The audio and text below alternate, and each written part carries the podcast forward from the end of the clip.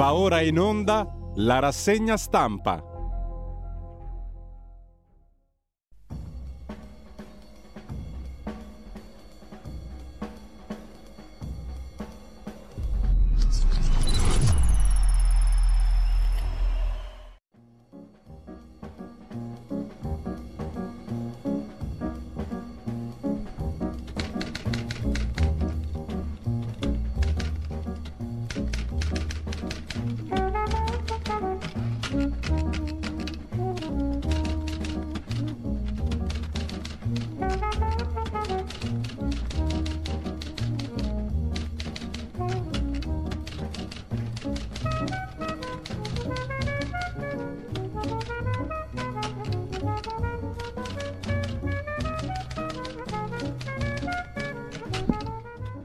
Cordiale buongiorno a tutte le ascoltatrici e a tutti gli ascoltatori da Giulio Cainarca. Ben trovati all'appuntamento con la rassegna stampa quotidiana. Sono le 7.31, mercoledì 3 maggio. Buongiorno anche a Federico Borsari, di là dal non vetro in regia, come sempre impostazione tecnica, radiolibertà.net, il nostro sito e la pagina Facebook di Radio Libertà per tenere sott'occhio il ricchissimo palinsesto quotidiano. Primo piano dell'agenzia ANSA di stamani, operazione sull'andrangheta, contro l'andrangheta ovviamente, operazione nella Locride, 108 arresti, un blitz di carabinieri e Ross che sgominano un traffico internazionale di droga, 108 gli arresti. Meno tasse sulle tredicesime e stabilizzare i fringe benefit, cioè le elargizioni delle imprese ai dipendenti che non siano monetarie, salariali, Meloni difende il decreto lavoro, opposizioni e sindacati insorgono. Su questo avremo un focus con alcuni articoli dai quotidiani di oggi di commento sul decreto lavoro. Negli Stati Uniti è arrestato il killer della strage in Texas. Cina e India riconoscono l'aggressione russa presso le Nazioni Unite, votando a favore di una risoluzione con riferimento specifico all'invasione dell'Ucraina. Joe Biden ha scelto l'ambasciatore in Italia, Jack Markle, ex governatore del Delaware, ora rappresentante statunitense all'Ocse, vedremo un articolo dedicato a questo in particolare, mentre Meloni sul patto europeo, il patto di stabilità che regola le finanze pubbliche dei paesi dell'Unione Europea, ha detto è miope non valutare il nuovo scenario, parlando a Palazzo Chigi con il cancelliere austriaco Nehammer. Ci legano il passato e il presente e sono contento, ha detto Nehammer, che tu venga a Vienna. Soluzione condivisa su immigrazione illegale e sul traffico pesante in Austria, ha detto da parte sua Giorgia Meloni, che ha pronunciato anche un commosso addio all'esponente di Fratelli d'Italia Augello. Poi vedremo una pillola video. Berlusconi va verso le dimissioni dall'ospedale San Raffaele, questione di giorni l'uscita dall'ospedale. L'inflazione torna a crescere, ad aprile accelera all'8,3%. Cresce il mercato auto, ma l'elettrico non decolla, Stellantis più 23%, filiera auto chiede di accelerare sugli incentivi perché l'elettrico non va. Lite tra Rovelli e Crosetto, il fisico e il ministro della difesa sulle armi e sulla guerra, questa la trovate dappertutto. Crosetto incontrerà Rovelli, Rovelli ha detto che non è una questione privata l'abbiamo finita lì. Mercoledì sciopero di 4 ore nel trasporto aereo dalle 13 alle 17, si ferma a Roma l'ENAV, l'ente nazionale per l'assistenza al volo, stop a Vueling e Air Dolomiti, ITA cancella 47 voli nazionali. Comunque mercoledì sciopero dalle 13 alle 17 nel trasporto aereo. Intesa in Sudan per una tregua di sette giorni dal 4 maggio, è stata annunciata dai ministri degli esteri. Poi c'è una notizia molto battuta oggi. Geoffrey Hinton, padre dell'intelligenza artificiale, lascia Google. Ci sono grossi pericoli. Ha lasciato il suo ruolo in Google per poter parlare liberamente dei rischi. Vittorio Sgarbi resta sottosegretario a Roma, la Lombardia vota l'incompatibilità, deve mollare il cadreghino regionale Maltempo dalla Liguria alla Sicilia, da giovedì si cambia. Vento a Genova, albero su un'auto, frane nel Messinese. Da giovedì dovrebbe arrivare il bel tempo. Il TAR salva ancora l'orsa JJ4 e indica il trasferimento, sospeso il decreto di abbattimento approvato per l'ennesima volta dal presidente Fugatti, accolto il ricorso delle associazioni animaliste. Negli Stati Uniti il governatore della Florida De Santis firma una legge sulla pena capitale per lo stupro di minori, ma la Corte Suprema bocciò una misura analoga nel 2008, ricorda l'agenzia ANSA. E poi abbiamo il terremoto nel PD, niente di meno. Bisogna andare però a pagina 42 della stampa di Torino per saperne di più. Un'inchiesta sui fondi pubblici 42 della stampa di Torino in edizione torinese, perché la vicenda è mm, parecchio occultata, diciamo così. Terremoto nel PD, addirittura questa parola usa il quotidiano torinese. Terremoto nel Partito Democratico, inchiesta sui fondi pubblici, soldi nostri, destinati alla cooperativa Rear. Indagato il deputato Mauro Laus, ex senatore e già presidente del Consiglio regionale del Piemonte dal 2014 al 2018. Il faro dei pubblici ministeri anche sui fedelissimi, l'assessore Carretta e la presidente della Sala Rossa Maria Grazia. Grippo, la Guardia di Finanza nelle scorse settimane ha acquisito registri contabili e bilanci. Poi vedremo questo terremoto nel Partito Democratico del Piemonte e non solo, più in dettaglio. Intanto scorriamo velocemente le notizie, così giusto per avere il profumo dei fatti del giorno. Lega governativa che abbassa i toni, scrive il giornale a pagina 8. Pontida rinviata. Il Carroccio discute anche il suo futuro in Europa. Partito Popolare Europeo o no?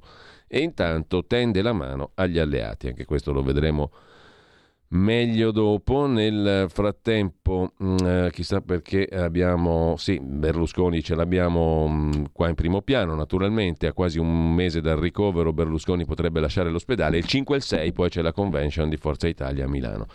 Missione europee, sulla Lega c'è un altro articolo, in questo caso sulla stampa di Torino, la Lega si smarca dagli ultrasovranisti. Salvini studia una strategia per tornare protagonista a Strasburgo, l'ipotesi è quella del nuovo gruppo, ma nel Carroccio c'è chi teme la svolta moderata. Il 13 maggio è il primo banco di prova. Il segretario Salvini andrà dai nazionalisti di Lisbona. Questo sulla stampa. Per quanto riguarda invece la Padania, ci sono due bellissime pagine curate da Alessandro Gnocchi sulla Padania futurista, alla scoperta degli artisti ribelli che volevano incendiare niente po' di meno che Cremona. Cremona, il futurismo, il gruppo era piccolo ma combattivo una mostra evidenzia come Mainardi e altri seppero cogliere le contraddizioni del fascismo e di Filippo Tommaso Marinetti. Due pagine, le pagine centrali di cultura del giornale, sono dedicate alla Padania futurista, meraviglioso titolo, mentre è la giornata oggi della libertà di stampa, lo ricorda sulla nuova bussola quotidiana Ruben Razzante Purché non sia una vuota retorica, oggi si celebra la giornata mondiale della libertà di stampa, l'informazione a senso unico durante la Covid, quella orientata sulla guerra e poi i tanti presunti scandali amplificati solo per colpire l'avversario, ci ricordano, scrive Razzante, che i giornalisti sono chiamati a mettere al centro la persona e la sua dignità, non la convenienza o il calcolo opportunistico. La cosa dovrebbe valere per tutti, non vale quasi mai per niente e per nessuno. A proposito di libertà, Oliver Stone, il regista americano celeberrimo, che ha intervistato anche Vladimir Putin per il suo film sul leader del Cremlino, ha detto che Putin è un grande leader e il popolo lo ama. Così il regista, parlando del suo ultimo film Nuclear Now e difendendo l'atomo, è l'unica soluzione per il clima, avere il nucleare. Voglio la verità contro le menzogne di Hollywood, ammiro Mosca e Pechino anche sull'energia. Le scorie nucleari sono gestibili, soprattutto a confronto con quelle del gas, petrolio e carbone. Il mio presidente preferito era John Kennedy. Joe Biden è un freddo guerriero e la Russia sta facendo un ottimo lavoro. Putin grande leader, il popolo lo ama. A proposito di giornalismo, l'ultima sfida per difendere il giornalismo, da New York Paolo Mastrolilli per le pagine di cultura di Repubblica, un dibattito alla Columbia University. Attenzione, dall'intelligenza artificiale ai social alla manipolazione delle news, gli scenari proposti dai big dell'informazione americana. Dovreste smettere di usare Twitter perché ormai non è più una piattaforma neutrale, visto che è arrivato il cattivone di turno, cioè Elon Musk. Mentre lasciamo questa appassionante pagina di Repubblica a proposito di informazione, una legge ad hoc per spostare Carlo Fuortes, l'amministratore delegato attuale della RAI. Il governo vorrebbe mandarlo a Napoli sulla poltrona dei sovrintendente del Teatro San Carlo. Si aprirebbe quindi tutta la partita RAI. Secondo il foglio di oggi la Lega vuole mangiare tanta roba in RAI. Una legge ad hoc per spostare Fuortes, il blitz di Giorgia Meloni che avvia la partita, il risico nella RAI. Domani in Consiglio dei Ministri la norma che fissa a 70 anni la decadenza dei sovrintendenti dei teatri lirici. L'amministratore delegato della RAI Fuortes andrebbe a San Carlo di Napoli al posto di Stefan Lisner, attualmente sovrintendente, settantenne, giusto appunto, la nuova norma ne certifica la decadenza. Tornando invece alla cronaca spiccia, violenza di Capodanno, prima condanna a 5 anni e 10 mesi, il 22enne condannato per mala giustizia, altri due giovani sono a processo con rito abbreviato a Milano. È arrivata ieri la prima condanna a Milano per le brutali aggressioni sessuali, come le ha descritte in aula il pubblico ministero Alessia Menegazzo, da parte di un'orda di uomini, un branco di una quarantina di ragazzi di origine straniera, a giovani donne che si trovavano con loro amici a festeggiare il Capodanno del 2022 in piazza Duomo. Cinque anni e dieci mesi di reclusione per violenza sessuale di gruppo sono stati inflitti ad Abdallah Boughedra, 22enne nato a Torino da famiglia marocchina, a processo con rito ordinario per l'episodio più grave ai danni di una diciannovenne che era in compagnia di un'amica violentata all'angolo con via Mazzini. Il 22enne era stato arrestato qualche settimana dopo nell'inchiesta della squadra mobile, così come due minorenni e altri due giovani il ventenne Abdel Fattah e il diciannovenne Mahmoud Ibrahim, che hanno scelto la strada del rito abbreviato. Per loro la Procura ha già chiesto condanne a 4 e 6 anni. Sentenza attesa per domani. Nei mesi scorsi, intanto, altri tre ragazzi sono finiti in carcere, anche per loro si avvicina il processo. Lui era accanto alle vittime, faceva muro assieme al branco mentre la ragazza veniva brutalmente spogliata e violentata su cocci di bottiglia, ha spiegato nella requisitoria il PM Menegazzo che ha coordinato col procuratore aggiunto Letizia Mannella le indagini sulle violenze a una decina di ragazze, tra cui due turiste tedesche ventenni. Il pubblico ministero ha evidenziato che l'imputato ha mentito nelle indagini e nel processo sostenendo che non facesse parte del branco. Per lui, ha aggiunto, sarebbe stata la diciannovenne volontariamente a tuffarsi nel gruppo di 30-40 giovani, una versione offensiva per la vittima. A suo carico, ha proseguito il pubblico ministero, c'erano le dichiarazioni delle due ragazze e dei loro amici e il video della testimone oculare che finì sul web, gli indumenti sequestrati e uguali a quelli ripresi nelle immagini da lui indossati e le intercettazioni. Mi tiravano per le braccia e per le gambe. Ho visto quello con la giacca rossa di fianco a me. Ha messo a verbale la ragazza confermando il riconoscimento di Bughedra, che aveva anche i capelli tinti di biondo. Era stato il primo ad avvicinarle e poi le due erano state circondate, ha ricordato il pubblico ministero, chiarendo che lui con gli altri ha aumentato la forza intimidatrice del branco, ha costruito anche col proprio corpo quel muro che ha impedito la fuga delle ragazze e la possibilità di aiuto degli amici, ha annientato e paralizzato la forza di reazione delle vittime. Il 22enne medesimo ha commentato questa è mala giustizia, questa è la giustizia in Italia, ha detto il 22enne mentre l'avvocato Giuseppe Boccia ha annunciato il ricorso in appello. I giudici hanno concesso al giovane le attenuanti generiche e lo hanno assolto da un'altra accusa di rapina. Hanno riconosciuto poi alla diciannovenne una provvisionale di risarcimento di 30.000 euro.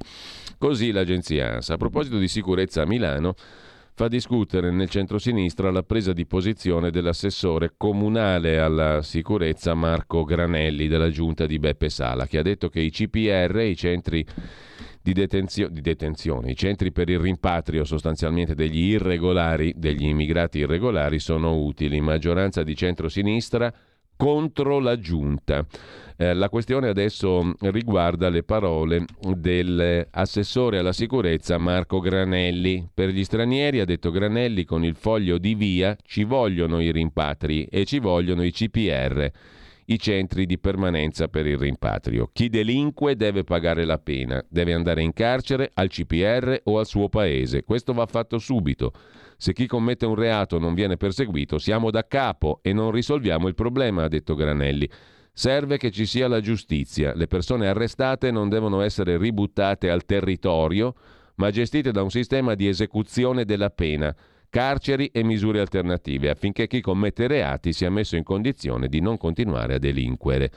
Parole dure dell'assessore Granelli che hanno subito trovato il commento dei consiglieri che siedono fra i banchi di PD e Verdi. Polemica nel centro-sinistra. Mentre l'ultima follia a Lampedusa la racconta il giornale, la protesta di 500 minorenni che urlano freedom, libertà, e minacciano di buttarsi dal tetto le nuove risorse della nuova Italia. Obiettivo il trasferimento dall'isola. Lo ottengono, scrive il giornale. Per fortuna che c'è un ministro degli interni serio e duro, sprezzante delle critiche. Sicurezza nelle stazioni è il piano del Ministero dell'Interno, Piantedosi, che prepara il riconoscimento facciale nelle stazioni ferroviarie italiane dopo le violenze negli scali ferroviari. Lo strumento del riconoscimento facciale, ha detto Piantedosi, darà risultati di prevenzione e indagine. Troveremo una soluzione col garante della privacy. Opposizione critica, non si possono ledere i diritti delle persone, dicono da parte del PD e dintorni. Riferisca in Parlamento sulle sue intenzioni. Il progetto, spostare le attività di polizia nei contesti dove c'è più bisogno, e lo stiamo già facendo, ha detto Piantedosi, nei luoghi della Movida. Così su Il Tempo di Roma, il primo piano sul riconoscimento facciale il proposito del ministro Piantedosi per le stazioni. Svuoteremo Lampedusa, invece dichiara alla stampa di Torino il questore di Agrigento, intervistato da Nicolò Zancan. Nell'hotspot cambia tutto, non sarà allargato. Ora arriva la Croce Rossa e si fermeranno solo gli uomini. Se fallisco, me ne vado, dice il questore di Agrigento, intervistato dalla stampa. Nessuno può stare in quelle condizioni, tantomeno donne e ragazzini. Avremo masse di persone in fuga. Non c'è controllo in Libia né in Tunisia. Lo Stato italiano non può lasciare il centro nelle mani di una cooperativa già sotto inchiesta. E poi la bufera sull'assessore milanese del PD che ha detto bisogna rimpatriare chi delinque e finanziare i centri di permanenza per il rimpatrio. L'assessore Granelli che abbiamo già visto. Cambiando argomento, tornando a Giorgia Meloni, sul patto europeo è miope non valutare il nuovo scenario, ha detto la Presidente del Consiglio Giorgia Meloni ricevendo il cancelliere della Repubblica Federale Austriaca Karl Nehammer.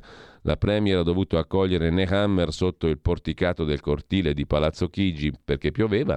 Al termine dell'incontro abbiamo parlato, ha detto Giorgia Meloni, di come l'Europa debba lavorare per garantire sicurezza anche in ambito economico. Pandemia e guerra russa hanno cambiato lo scenario, bisogna tenerne conto per definire le nuove regole del patto di stabilità, cioè di finanza pubblica. Rispetto alla proposta vista dalla Commissione pensiamo non si possano non tenere in considerazione considerazione gli investimenti. Sarebbe una scelta miope. Parlare di transizione verde digitale e poi non tener conto degli investimenti sarebbe sbagliato. Scommettiamo sulla vittoria dell'Ucraina. Siamo uniti su questo punto. Con l'Austria è essenziale una collaborazione bilaterale e nel consesso europeo. C'è stato un feeling. Soffriamo ambedue, ha detto Meloni, la pressione migratoria. Intendiamo collaborare di più. Abbiamo chiesto insieme un cambio di paradigma a difesa dei confini esterni. Ci sono questioni aperte come il traffico pesante in Austria, lavoriamo per una soluzione condivisa. Così Giorgia Meloni. Quanto alla questione dell'Europa che deve garantire la sicurezza, l'Europa deve lavorare in una fase difficile per la sicurezza economica, questo in relazione alla revisione del patto di stabilità, cioè le regole di finanza pubblica, c'è una clip dell'agenzia AGI, audio-video, che adesso vediamo e ascoltiamo. Parla il Presidente del Consiglio italiana. E poi ovviamente abbiamo parlato di come l'Europa debba lavorare in una fase difficile per garantire eh, sicurezza anche in ambito economico. Eh, il Covid, la guerra di aggressione russa contro l'Ucraina hanno modificato lo scenario geopolitico anche ovviamente quello economico e questo tema non può non essere tenuto in considerazione nel momento in cui andiamo a definire le nuove regole sul patto di stabilità. L'Europa si è data grandi obiettivi, sono obiettivi che condividiamo, la transizione energetica, la transizione verde, ma lo stesso sostegno all'Ucraina contro la guerra di aggressione russa è una delle nostre priorità voglio dire che rispetto alla eh, proposta che abbiamo visto eh, della Commissione pensiamo che eh, non si possano tenere in considerazione gli investimenti che sono necessari a queste strategie. Sarebbe una scelta miope dal mio punto di vista quella di puntare sulla transizione verde, sulla transizione digitale, puntare su una capacità maggiore dell'Unione Europea di investire sulla propria difesa e poi non tenere conto di queste priorità nel rapporto, nel, nel, calcolo del rapporto deficit-PIL, nelle nuove regole eh, di governance europea. A proposito di Europa, eh, Antonio Maria Rinaldi, mm, deputato leghista, mm, ha sottolineato con le nuove regole, quelle di cui parlava appunto Giorgia Meloni, proposte per il patto di stabilità, avremo una troica al cubo in un'intervista su La Verità comparsa il primo di maggio. Le nuove regole di bilancio proposte dalla Commissione europea sono peggio della situazione precedente, ha detto Rinaldi. Le nuove norme non sono altro che vincoli personalizzati disegnati per ogni paese, per cui risultano ancora più stringenti e oppressivi. Non c'è più una catena generica, generale, ma una manetta adattata alle mani economiche di ogni Stato, in modo da impedirne l'indebitamento, la crescita, la politica espansiva. Ogni paese che non rispetta le indicazioni della Commissione andrà quasi automaticamente in procedura di infrazione. Il rispetto di queste norme costerebbe all'Italia fra i 7 e i 5 miliardi. Un aumento del bilancio primario che si tradurrebbe in una contrazione della spesa sociale e degli investimenti. Le regole personalizzate possono poi essere utilizzate con finalità politiche per punire i paesi con governi non coerenti con quelli della Commissione, dice il deputato leghista al Parlamento europeo. A proposito di Europa c'è un'altra questione, se ne occupa su Atlantico Quotidiano Marco Ugo Barsotti, Digital Services Act, è una legge europea l'arma finale per controllare l'informazione. La disinformazione è solo un pretesto. Arriva il super fact checker istituzionale con poteri emergenziali nelle mani di Bruxelles, tutti gli aspetti più inquietanti di una normativa alla cinese. Un super fact checker, cioè un controllore della correttezza delle notizie istituzionale, un grande fratello, insomma, veglierà su di noi e le piattaforme dovranno adeguarsi ai desiderata di commissari e commissioni. Queste sono solo alcune delle perle della nuova legge Digital Services Act che l'Europa vuole far diventare legge in tutte le nazioni dell'Unione Europea. Ci torniamo sopra dopo. Quanto a Giorgia Meloni, ha ricordato la figura di Andrea Ugello, esponente storico di MSI, Alleanza Nazionale Fratelli d'Italia, con parole toccanti. Ma mi aveva chiesto un appuntamento urgente e io ero certa che lui volesse parlarmi della prossima scadenza elettorale. Lo incontro in un giorno molto frenetico e gli dico, dimmi Andrea, ho 20 minuti. Lui mi guarda e senza muovere un muscolo dice, sto morendo. Mi spiega quello che sta succedendo, io non riesco a dire niente. E allora lui mi guarda e fa, non fare così Giorgia, pensa a me che devo dirti che sto per morire in 20 minuti. Così Giorgia Meloni ha ricordato Andrea Augello. Intanto eh, sottolinea mh, mm, Dagospia invece su tutt'altra questione il video col quale Giorgia Meloni ha parlato del decreto lavoro portandoci dentro al Consiglio dei Ministri fisicamente. Anche la Ducetta ha la sua bestia, cioè la macchina social alla Salvini. Dietro al video spot di Giorgia Meloni sul decreto lavoro c'è la regia del 32enne Tommaso Longobardi. È lui il guru della comunicazione web di Giorgia Meloni con un passato alla Casaleggio Associati.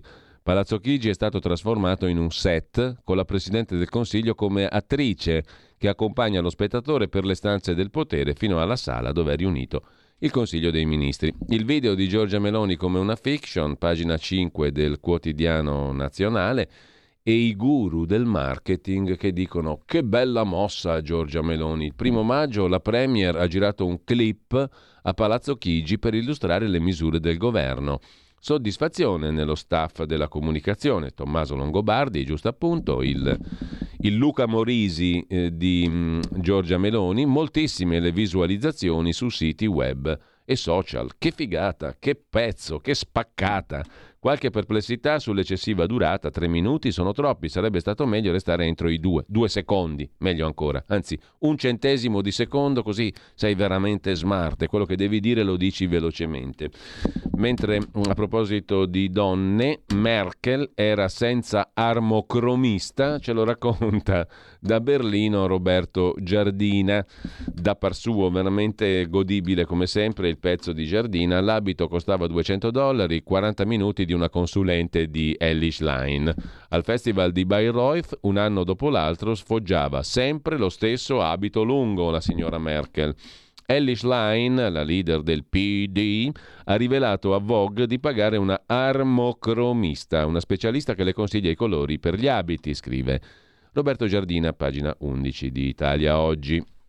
Non esiste una traduzione in tedesco per armocromia. Io propongo Farbharmonie, armonia nei colori. Ci voleva poco. Se ne sente la mancanza in Germania, basta guardarsi in giro e osservare come si abbigliano uomini e donne, soprattutto i signori. Non tutti, ma la maggioranza. Non riescono a intonare un pullover con i calzoni o la giacca.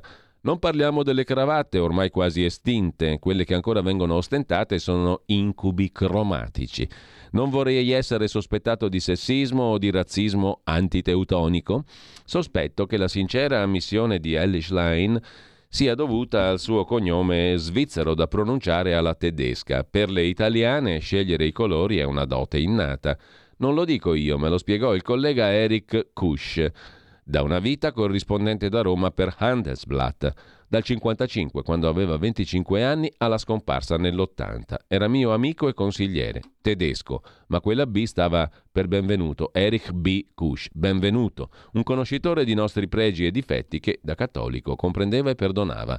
Voi italiani, mi diceva, fin da bambini vivete in un mondo dalle proporzioni e dai colori perfetti. Vedete quadri di Caravaggio nelle chiese, andate a passeggio magari per Piazza di Spagna o Piazza del Popolo. Il buon gusto è innato, non è questione di soldi. Una giovane donna col suo stipendio da impiegata sa abbinare una camicetta a una gonna, scegliendole in un grande magazzino, come la signora che può spendere in una boutique. Pensai che Eric fosse troppo benevolo, ma Aveva ragione, scrive Giardina. Una volta, vincendo la mia timidezza, osai fare una domanda a una signora tedesca che non avrei mai avuto il coraggio di porre a un'italiana. Perché vi vestite sempre ton sur ton, cioè abbinando le scarpe blu con la cinta blu, la borsetta blu, perfino il cappello, tutto sulla stessa sfumatura? Rispose con sincerità, perché siamo insicure, non sappiamo abbinare, compriamo tutto in blocco. Ho letto, prosegue Giardina, che le grandi firme della moda italiane e tedesche modificano le loro creazioni per il mercato tedesco, preferendo colori più forti. Lasciamo perdere la teoria dei colori di Goethe, che giudicava da filosofo. Per lui nero e bianco non sarebbero colori. Noi distinguiamo tra bianco avorio, bianco panna, i latini tra albus e candidus. Il nero era niger o fuscus, noi abbiamo il nero antracite, ebano, fumo di Londra. I tedeschi hanno pochi nomi per i colori, ma le sfumature sono fondamentali per gli abbinamenti. I tedeschi sostengono di vestirsi all'italiana e non capiscono che basta accoppiare non basta accoppiare il verde e il blu. I colori sono un problema per i daltonici, ma l'inconveniente colpisce quasi esclusivamente i maschi. Ellie Schlein avrebbe potuto chiedere consiglio gratis a un'amica ma da Nordica si fida solo degli specialisti. La sua armocromista si fa pagare 300 euro all'ora più IVA, ma non è questione di prezzo. Non dovrebbe essere vietato a un leader di sinistra spendere per abbigliarsi. Nessuno rinfacciò a Gerhard Schröder, cancelliere socialdemocratico, di indossare completi brioni da 4.000 euro. Ma stava attento ai colori. Di rado la cravatta rossa, preferiva il rosa. I liberali prediligono cravatte blu come Berlusconi.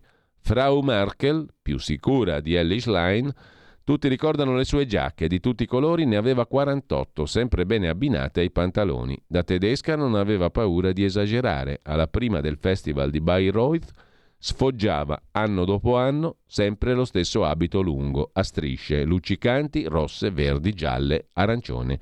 Lo aveva comprato negli Stati Uniti per 200 dollari. 40 minuti di armocromista dell'Ashline. A proposito di donne, Tommaso Labate chiacchiera con Luciana Castellina, 93enne, oggi fu radiata dal Partito Comunista nel 70, entrò nel gruppo del manifesto. Vedevo il duce, Mussolini, a casa sua, ero amica della figlia, Villa Torlonia era orrenda, ad Atene rubai un taxi, i miei figli da giovani erano comunisti, L'America me li ha rovinati, dice Luciana Castellina, funzionaria del PC. Nel 70 radiata dal partito, lavorò nel gruppo del manifesto, fu eletta alla Camera al Parlamento europeo. Andavo a giocare a Villa Torlonia. Nel 1940 la cosa più sorprendente era l'interno della villa. Disordinata, sembrava un magazzino. 25 luglio 43 l'arresto di Mussolini. In vacanza per la prima volta a Riccione, stavo giocando a tennis con Anna Maria interruppero la partita all'improvviso, la portarono via.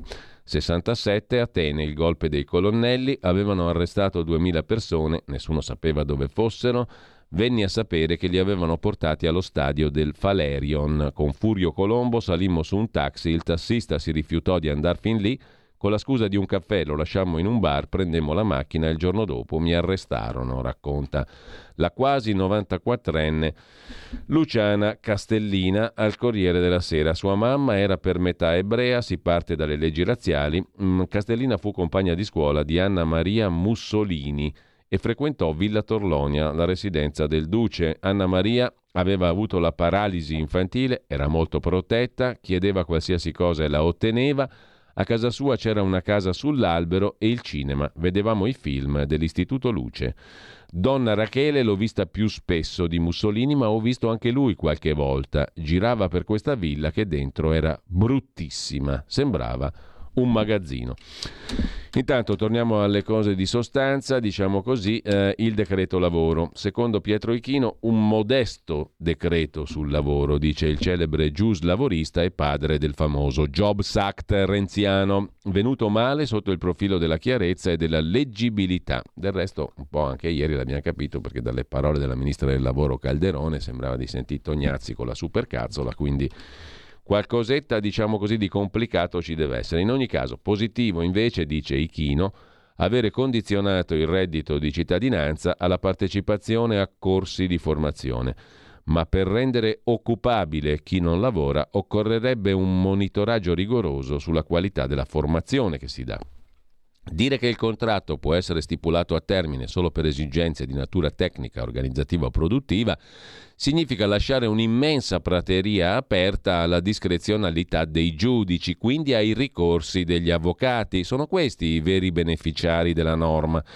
Susanna Camusso, oggi senatrice PD e prima segretaria CGL, ha nostalgia dell'articolo 18, ma, osserva Ichino, in nessun altro paese al mondo vigeva un regime analogo nel settore privato. Le riforme del 12 e del 15 hanno semplicemente allineato l'Italia al resto d'Europa. Poi ci torniamo sopra, ma sul lavoro parla anche il leghista Claudio Durigon, sottosegretario al lavoro a pagina 4 della stampa di Torino di stamani. Vogliamo che lo sgravio fiscale sul cuneo fiscale diventi strutturale e sulle pensioni, rilancia Durigon, opzione 41 per tutti. Sosteniamo i salari contro l'inflazione, dice Durigon alla stampa. Il taglio di 6-7 punti del cuneo fiscale è un grande intervento, nessun governo prima era arrivato a tanto. Il nostro obiettivo, in una fase in cui i salari stanno subendo il peso dell'inflazione, e aiutare chi si trova più in difficoltà. Dopodiché, dice Durigon, sottosegretario al lavoro, la nostra volontà è di rendere questo intervento strutturale. Durigon respinge le critiche di sindacati e opposizioni, sia sul reddito di cittadinanza che sui contratti a termine. Per prorogare il taglio di queste dimensioni nel 2024 serviranno 12-13 miliardi, ma il nostro intento, conferma Durigon, è quello di proseguire col taglio del cuneo fiscale anche nel 2024. L'intervento che facciamo oggi vale 4 miliardi, vediamo come si può fare in futuro. Certo si può sempre fare di più, ma oggi c'era l'esigenza impellente di mettere subito più soldi nelle tasche di chi lavora, perché l'inflazione si sta mangiando gli stipendi. Sul reddito di cittadinanza l'accusa è di far cassa sui poveri. Non vedo nulla di così tranchant, risponde Durigon. Se guardiamo bene la cifra che potrebbe essere risparmiata, siamo intorno a un miliardo di euro sommando l'assegno di inclusione e il nuovo strumento di attivazione al lavoro per gli occupabili tra 18 e 59 anni. Forse, osserva Durigon, i costi per lo Stato potrebbero scendere in maniera più significativa dal 2025 in poi, quando terminerà l'indennizzo per la formazione. Ci sarà un risparmio di 2,5-3 miliardi, ma per allora l'auspicio è che le risorse possano aumentare perché, se come speriamo queste persone troveranno un lavoro, pagheranno anche le tasse e avremo entrate. Rispetto ai contratti a termine, vi accusano di favorire la precarietà. È inconcepibile, risponde Durigon, che si possa pensare questo. Trovo le critiche dei sindacati demagogiche perché non allunghiamo la durata, diamo più potere alla contrattazione. Noi in questo caso abbiamo solo reso strutturale la norma sulle causali entrata nel decreto sostegni bis all'epoca del governo Draghi che poi è terminata lo scorso ottobre. Mi fa sorridere quando qualcuno alza il tiro e ci accusa di aumentare così il numero dei precari. Abbiamo solo messo fine a un sistema di turnover fortissimo legato alle vecchie causali. Se guardiamo i dati, la maggior parte dei contratti a termine durano meno di un anno. Andava via un lavoratore e se ne prendeva un altro, via un ragazzo se ne prendeva un altro. Credo che anche se l'attività dell'azienda è precaria, i contratti possano durare molto di più e anche in queste situazioni poi il rapporto di lavoro possa sfociare in un contratto a tempo indeterminato. Lo dimostrano i dati dei contratti che arrivano a scadenza dei 24 mesi. Difficilmente in questi casi il datore si priva di una forza lavoro diventata sinergica con la propria attività e quindi nella maggioranza dei casi il rapporto di lavoro viene trasformato da tempo determinato a indeterminato. Sul tema pensioni stiamo cercando di attivarci per avere una risposta pensionistica globale. Abbiamo con la finanziaria scorsa e nonostante l'intervento sul caro bollette inserito quota 41 mandato in pensione circa 50.000 persone in più rispetto a quello che erano le quote precedenti. Ora si può pensare di migliorare ancora, arrivando, in prospettiva, a quota 41 per tutti, senza escludere la possibilità di migliorare da subito l'attuale quota 103. L'operazione quota 41 anche questa costa non poco. Può essere un obiettivo di legislatura però, osserva Durigon. Sono fiducioso. Come sappiamo il sistema pensionistico dal 96 in poi ci sta indirizzando sempre più sul contributivo e questo va a incidere in maniera significativa sul calcolo delle pensioni, rendendo più facile l'adozione di quota 41 per tutti. Quanto a opzione donna, confesso di non essere un estimatore di opzione donna perché credo che un taglio del 30% dell'assegno per uscire a 58 anni non faccia impazzire. È vero che la nuova modalità prevista per quest'anno purtroppo ha avuto poche adesioni, però, osserva Durigon, oggettivamente siamo di fronte a una riforma strutturale e credo che dovremo cercare di trovare una risposta al problema. Così Claudio Durigon sulla stampa.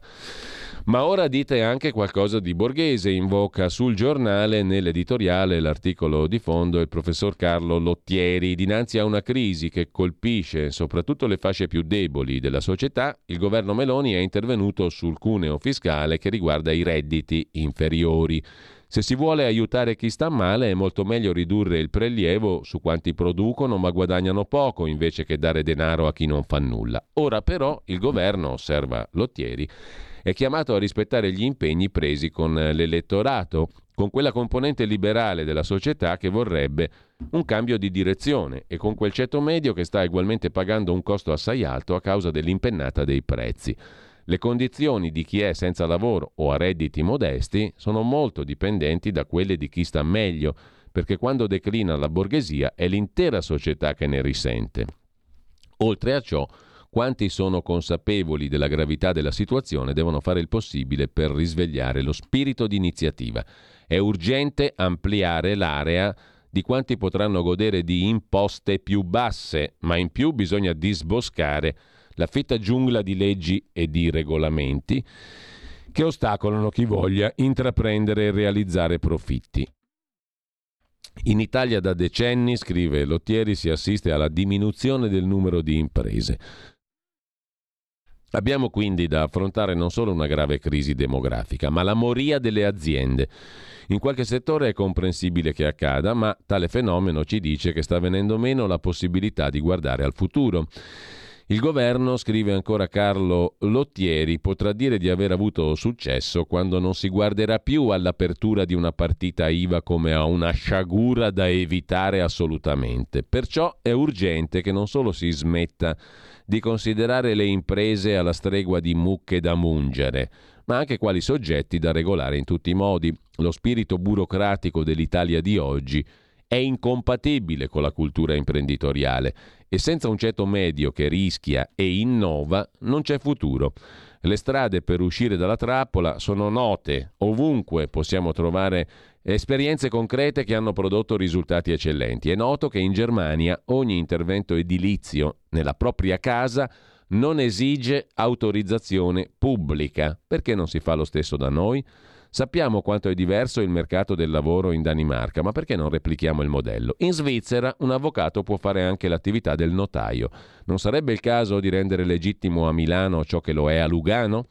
Nei primi vent'anni successivi alla fine della guerra, conclude Lottieri, l'Italia ha conosciuto un formidabile sviluppo. Uno dei motivi, oltre alla bassa fiscalità, era la semplicità nell'ordinamento. Se non si riparte da lì, difficilmente si risale la china.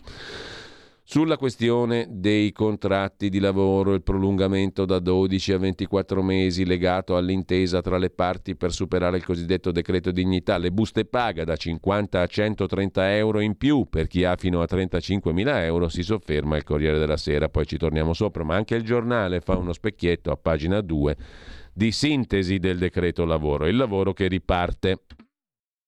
Il ministro del lavoro Calderone che dice ora rendiamo strutturale il taglio del cuneo fiscale, la decontribuzione.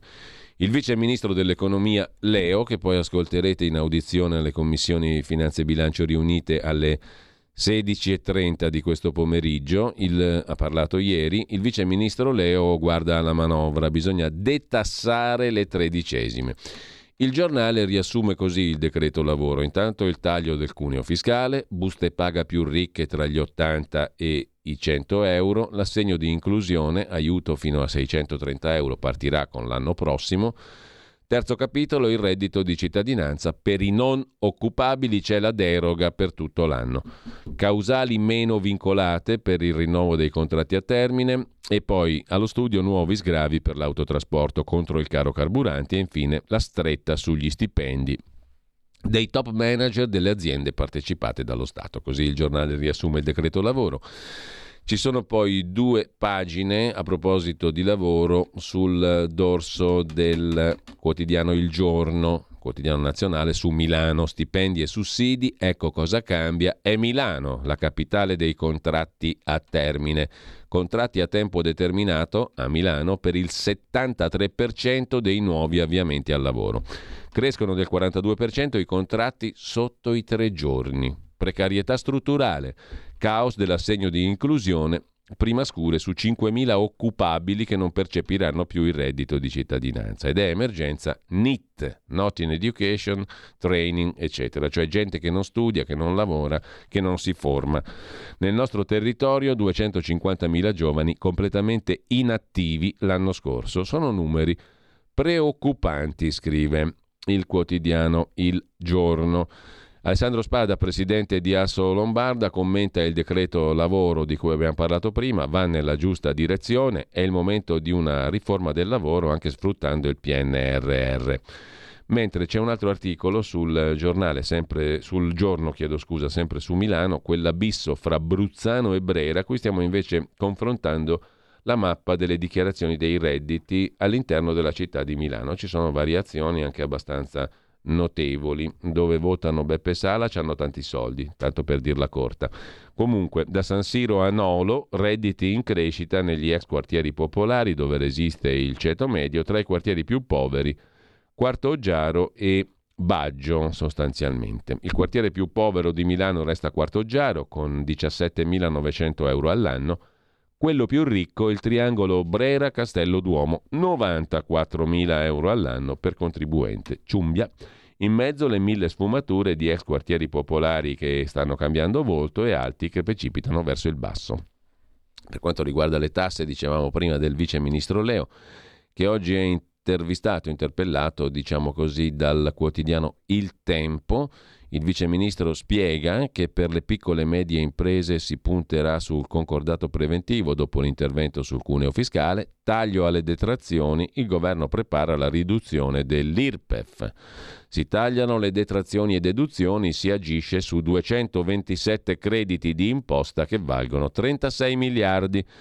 L'evasione per necessità, un altro tema toccato dal Vice Ministro, non verranno applicate le sanzioni penali a chi ha omesso alcuni versamenti, ma a crediti con la pubblica amministrazione. E poi si passa da 4 a 3 scaglioni IRPEF, verranno accorpate le due aliquote intermedie. Da 28 a 50 mila euro si pagherà il 27%, ma lo sentiremo il, ministro, il vice ministro Leo alle 16.30 davanti alle commissioni finanze e bilancio. Intanto, a proposito di Milano e Lombardia, l'attacco dell'assessore Bertolaso nella sanità lombarda siamo all'anarchia, ha detto Bertolaso.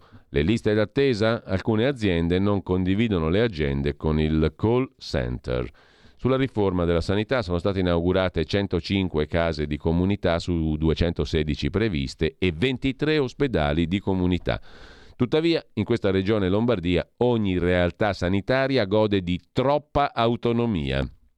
L'assessorato al welfare e la direzione generale danno indicazioni sempre, ma poi ogni realtà agisce in modo assolutamente autonomo. Questa non è autonomia, è anarchia, ha detto l'assessore al welfare della regione Lombardia Bertolaso, intervenendo al Pirellone su una mozione del PD. Intendiamo svolgere un ruolo di coordinatore delle linee guida, di indirizzo e di controllo dei risultati di ogni struttura, ha aggiunto l'assessore Bertolaso, mentre a proposito di Lombardia, fucili e pistole, lo scontro finale nei boschi dello Spaccio del Varesotto, gang dello Spaccio, prevalentemente sono marocchini, anzi completamente, strage evitata, un blitz della procura di Busto Arsizio nei boschi della droga, 10 arresti, e armi sequestrate. Rapidissima indagine dei carabinieri coordinati dalla Procura di Busto per sventare una vera e propria strage che si andava organizzando. Due bande rivali attive nello spaccio erano pronte ad affrontarsi. L'inchiesta continua, ma nella provincia di Varese, afflitta dalla prepotenza delle gang, composte in via esclusiva da marocchini, sono anni che gli investigatori inseguono i balordi. Nell'operazione sono stati sequestrati fucili coltelli, dosi, bilancini e denaro. Una caccia all'uomo, otto uomini, tutti marocchini, tutti spacciatori, in prevalenza irregolari, gravati da numerosi precedenti ricercati per altre indagini. Una caccia per salvar loro la vita. Non fossero stati fermati dai carabinieri sotto il coordinamento della Procura di Busto Arsizio, Saremmo qui a narrare di una vera e propria strage. Qualcuno potrebbe dire, beh, finché si ammazzano tra di loro non sarebbe neanche male, no? Gli otto militavano in due delle bande rivali che si contendono il dominio dei boschi della droga, Vergiate, Sesto Calende, provincia di Varese. Erano pronti alla guerra, vera e propria, non più con gli avvertimenti, ma coi proiettili.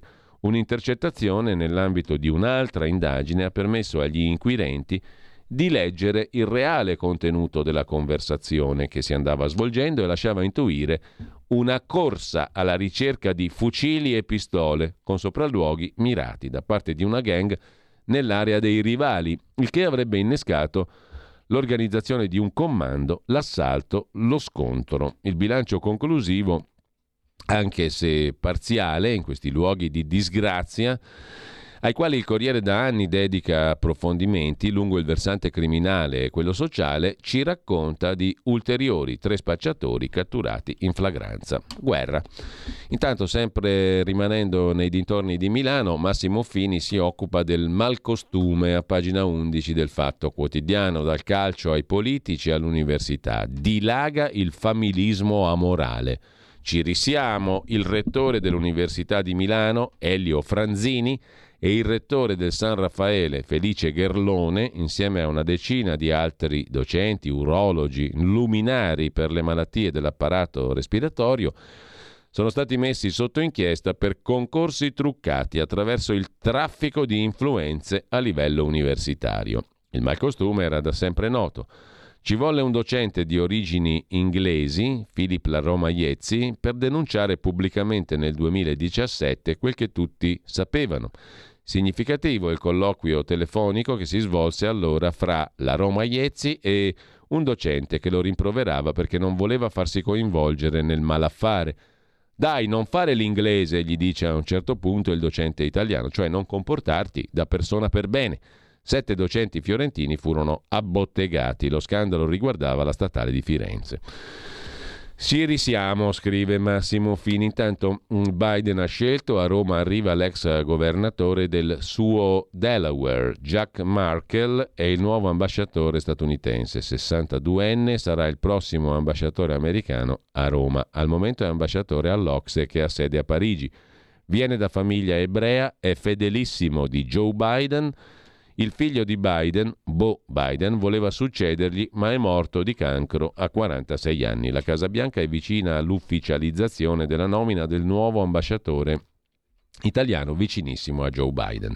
Jack Markle, 62enne, giusto appunto, ha iniziato il suo incarico all'Ocse a Parigi nel gennaio 22 è stato il coordinatore della Operation Allies Refugee nel 2021 durante l'evacuazione dei civili afghani dopo il ritiro americano dall'Afghanistan. In precedenza è stato tesoriere e governatore del Delaware, lo stato di Joe Biden dal 2009 al 2017. Nel frattempo, altra notizia molto battuta, dicevamo oggi, il padrino, uno dei padri dell'intelligenza artificiale, Geoffrey Hilton, lascia Google. Il 75enne padrino dell'intelligenza artificiale, scrive l'agenzia ANSA, ha lasciato il suo ruolo in Google per poter parlare liberamente dei rischi dell'intelligenza artificiale. Me ne sono andato per parlare dei suoi pericoli, ha detto Hinton in un tweet dopo che il New York Times ha dato la notizia. Google ha agito in modo molto responsabile, ha detto lo scienziato informatico. Il suo lavoro pionieristico sulle reti neurali ha modellato i sistemi di intelligenza artificiale che alimentano molti dei prodotti odierni. Hinton ha lavorato part-time presso Google per un decennio per lo sviluppo dell'intelligenza artificiale di Google, ma da allora ha iniziato a nutrire preoccupazioni mi consolo con la solita scusa, se non l'avessi fatto io l'avrebbe fatto qualcun altro, ha detto Hinton al New York Times. Psicologo cognitivo, scienziato informatico, britannico-canadese, ha dichiarato Hinton alla BBC che ChatGPT, il chatbot, potrebbe presto superare il livello di informazioni del cervello umano. In questo momento, ha detto Hinton, quello che stiamo vedendo è che cose come GPT-4 oscurano una persona nella quantità di conoscenza che ha e la oscurano di gran lunga. In termini di ragionamento non sono così buone, ma già fanno un semplice ragionamento e dato il ritmo dei progressi ci aspettiamo che le cose migliorino velocemente, dobbiamo quindi preoccuparcene. Massimo Gaggi e Dago Spia se ne occupano per il Corriere della Sera. Se siete diventati dipendenti dai like è colpa mia. Sappiate che ho contribuito a crearli se mentre navigate in rete e parlate di un oggetto venite bombardati da pubblicità su quella cosa, prendetevela con me. Vorrei non avere sviluppato quelle tecniche di micro-targeting, ha detto Hinton. La lezione è servita nell'era dell'intelligenza artificiale che comporta rischi di abusi e perdita del controllo della tecnologia assai maggiori, allarmi e pentimenti stanno arrivando a raffica prima che i danni si materializzino. A unirsi a quel coro, scrive il Corriere della Sera, ora è un personaggio che è impegnato da dieci anni nella frontiera più avanzata dell'intelligenza artificiale, è lui il creatore delle reti neurali, oggi non si limita a denunciare gli enormi rischi connessi allo sviluppo di macchine in grado di ragionare e decidere in modo autonomo. Geoffrey Hinton si è addirittura dimesso dal suo incarico scientifico in Google per essere libero di spiegare in dettaglio all'opinione pubblica i pericoli ai quali si va incontro. Il 75enne scienziato non parla di macchine che diventano coscienti, ma si concentra su due categorie di rischi. Il primo riguarda l'estrema difficoltà di individuare e neutralizzare i molti settori maligni che si apprestano a usare le enormi capacità dell'intelligenza artificiale per diffondere immagini, video, documenti, codici informatici falsi. La verità, sempre più incerta, rischia di diventare irrilevante. Il rischio di attacchi sempre più sofisticati di hacker in grado di paralizzare interi sistemi informatici, mettendo in ginocchio aziende o interi paesi, si fa concreto. La seconda categoria di rischi, dice Hinton, è quella della macchina che sfugge al controllo dell'uomo. Hinton non disegna scenari fantascientifici di ribellioni dei computer che acquistano coscienza, ma nota che intelligenze artificiali alle quali viene consentito non solo di generare i codici informatici, ma anche di gestirli in modo autonomo, arrivano a formulare ragionamenti e a prendere decisioni che non possono essere previste dai creatori di programmi. Quando sono scesi in campo oltre mille accademici e imprenditori con Elon Musk per lanciare l'allarme dopo la diffusione planetaria di chat GPT e chiedere una moratoria di sei mesi di ogni ricerca, molti hanno sospettato una ripicca di Elon Musk.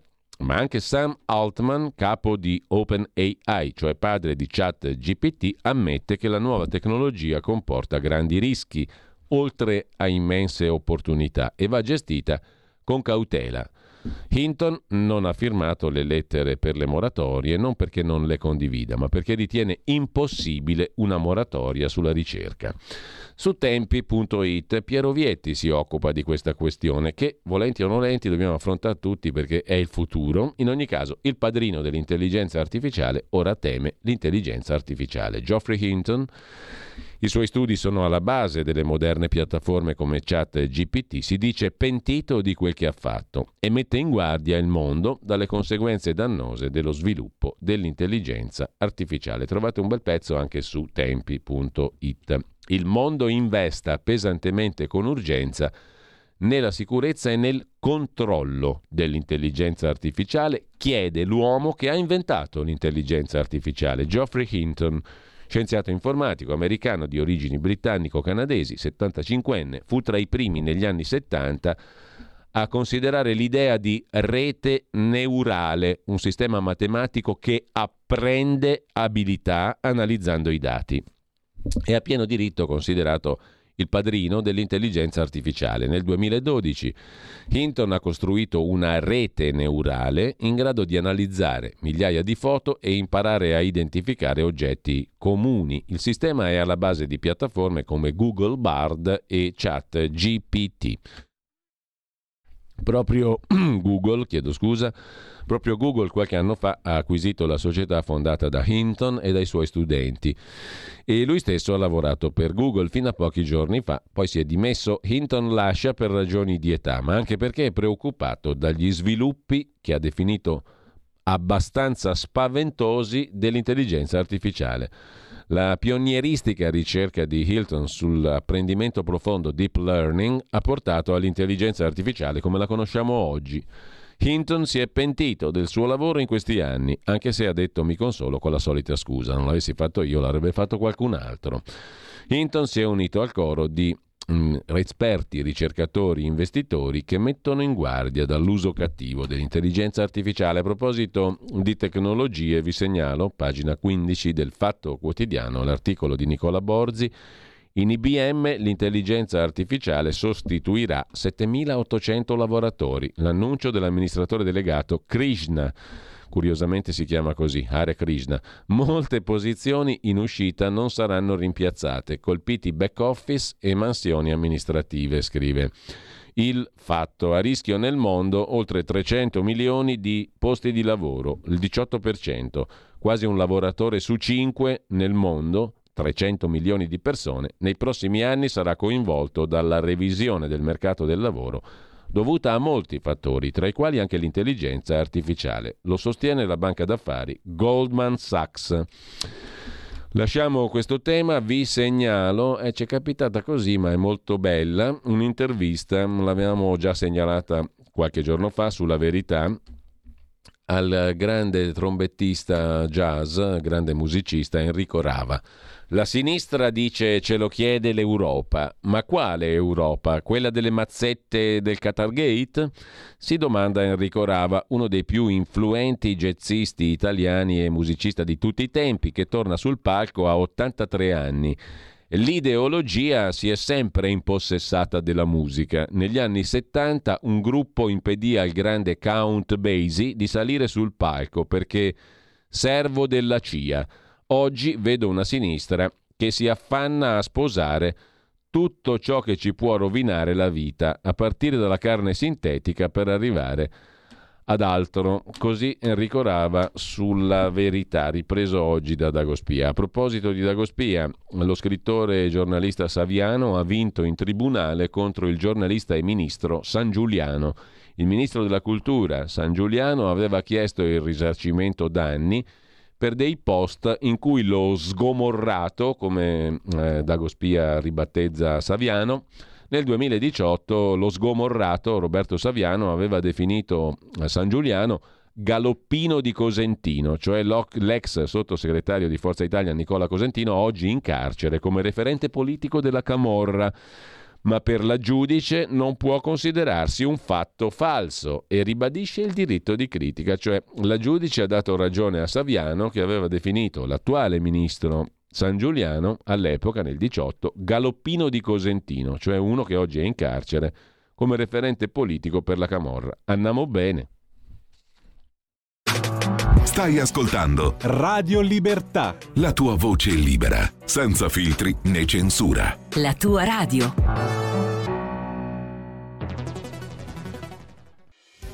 Quotidiano di Sicilia, il quotidiano d'Italia, l'informazione che ribalta i luoghi comuni, una vera visione dei fatti, l'Italia vista da sud. Ogni siciliano che vive in Italia e nel mondo è una risorsa, è protagonista della crescita della nostra nazione dai forza alla crescita della nostra isola, abbonandoti al QDS digitale più archivio a soli 99 euro annui. Quotidiano di Sicilia, il quotidiano d'Italia, una scelta di valore.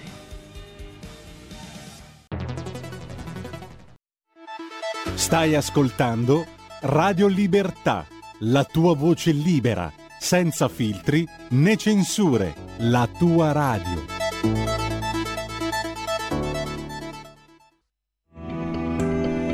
Il meteo.it presenta le previsioni del giorno. Italia ancora divisa in due dal punto di vista meteorologico a causa della reiterata presenza di un vortice ciclonico, temperature in aumento sulle regioni settentrionali. Al mattino tutto sole al nord salvo sulla Romagna, dove avremo diversi disturbi, rovesci e temporali frequenti su tutto il versante adriatico fino alla Puglia, ma anche sul Lazio e il resto del meridione. Meglio su isole maggiori e coste tirreniche. Nel pomeriggio, residue precipitazioni su Marche meridionali, Lazio, Abruzzo, Molise e regioni del sud. Per ora è tutto da ilmeteo.it dove il fa la differenza anche nella nostra app. Una buona giornata da Lorenzo Tedici. Avete ascoltato le previsioni del giorno. Allora, tutto parte per farla corta su Saviano San Giuliano nel 2018, due post scritti su Facebook, su Twitter anzi su Facebook da eh, Roberto Saviano. Quando Gennaro San Giuliano viene nominato direttore del TG2, San Giuliano direttore del TG2, peggio non si poteva, vice direttore del TG1 con Berlusconi, Galoppino di Mario Landolfi, Italo Bocchino, Nicola Cosentino, Amedeo La Boccetta, ora la promozione col governo del cambiamento giallo-verde al sud, la società incivile non perde posizioni, anzi. Il secondo post, versione estesa del primo, è andato su Facebook. Tutto questo è ammissibile solo in un'ottica di spartizione. Solo in una spartizione si può giungere a tale cinismo e San Giuliano diventa addirittura direttore del TG2 in quota Lega e a chi dice che la Lega non è più antimeridionale rispondo ma non vedete come con l'avallo dei 5 Stelle continua la tradizione di valorizzare il peggio? Per San Giuliano si legge nella sentenza Saviano era colpevole di avere collegato la sua nomina a direttore del TG2 a esponenti politici coinvolti in inchieste giudiziarie per criminalità organizzata Nel dettaglio, Saviano si sarebbe rivolto a San Giuliano definendolo dispregiativamente galoppino, termine utilizzato per indurre nell'enorme numero di seguaci, followers, l'idea che la nomina fosse il compenso per la collaborazione prestata. Il ministro ha visto leso il suo onore, ma la giudice ha dato torto al ministro San Giuliano. Ha dato ragione a Roberto Saviano. La giudice Albano ribadisce l'importanza del diritto di critica, garantito dall'articolo 21 della Costituzione. E poi sulla nomina legata a Cosentino, anche qui la giudice dà ragione a Saviano. Non può considerarsi un fatto falso né da escludere dal dibattito politico e già in passato ampiamente affrontato. Allo stesso modo parlare di lottizzazione in RAI è più che lecito. Nel frattempo è arrivata la sentenza definitiva su Cosentino per concorso esterno in associazione mafiosa. Con ciò mh, mm, eh, lasciamo la prima pagina, intanto oggi debutta a proposito di prime pagine il riformista diretto editorialmente da Matteo Renzi con un editoriale intitolato Avviso aperto che però non riusciamo a leggere, mentre il dubbio, il quotidiano degli avvocati, si apre in prima pagina stamani con la Cassazione che dice no al reato di parentela, abbattendo così un totem dell'antimafia. Uno spiraglio, ma può essere l'inizio di un capovolgimento degli stereotipi antimafia, scrive il dubbio. Secondo la Cassazione, l'influenza del mm, crimine organizzato su un imprenditore non può essere dedotta dalla semplice parentela con persone ritenute colluse è il senso di una sentenza depositata dalla prima sezione penale della Cassazione lo scorso 11 aprile. Vacilla, finalmente, scrive il dubbio, il comodo per chi vi ricorre principio della familiarità che determina di per sé contiguità o intraneità al sistema criminale, principio in virtù del quale sono sottoposte a sequestro e confisca migliaia di aziende nel meridione d'Italia. Abbattuto il totem dell'antimafia, la Cassazione ha detto non basta essere parenti di un mafioso per essere mafiosi. Sembrerebbe una cosa ovvia, ma non è evidentemente così ovvia. Lasciamo con ciò la prima pagina del dubbio, vi segnalo invece da pagina 2 una bella analisi, da pagina 2 di che cosa? Di Italia Oggi, una bella analisi di Marino Longoni sul super bonus. Chi ha beneficiato del super bonus particolarmente? Le società finanziarie. Pensa un po' che acquistano i crediti incagliati con forti sconti. Il super bonus ha devastato i conti pubblici e il settore dell'edilizia. Ha favorito i proprietari di casa più smart, cioè più ricchi e svegli, e non certo i più bisognosi per 400.000 asseverazioni di super bonus si sono già spesi 74 miliardi di euro, oltre 1.000 euro a testa per ogni italiano, compresi pensionati, neonati e nullatenenti. Eppure i 5 Stelle dell'avvocato Conte continuano a difendere questa misura. Ma il bello deve venire, perché il tormentone della trasferibilità dei crediti fiscali, la punta velenosa lasciata in eredità dal super bonus, pare che stia per trasformarsi in una miniera d'oro. Per chi? Per le società finanziarie che si stanno specializzando nell'acquisto di crediti incagliati con sconti da capogiro. Si tratta di 25 miliardi di crediti fiscali inutilizzabili secondo i dati dell'Agenzia delle Entrate, 18% del totale, cioè somme che a causa delle continue strette normative sono rimaste sul gobbo alle imprese edili o ai proprietari di immobili.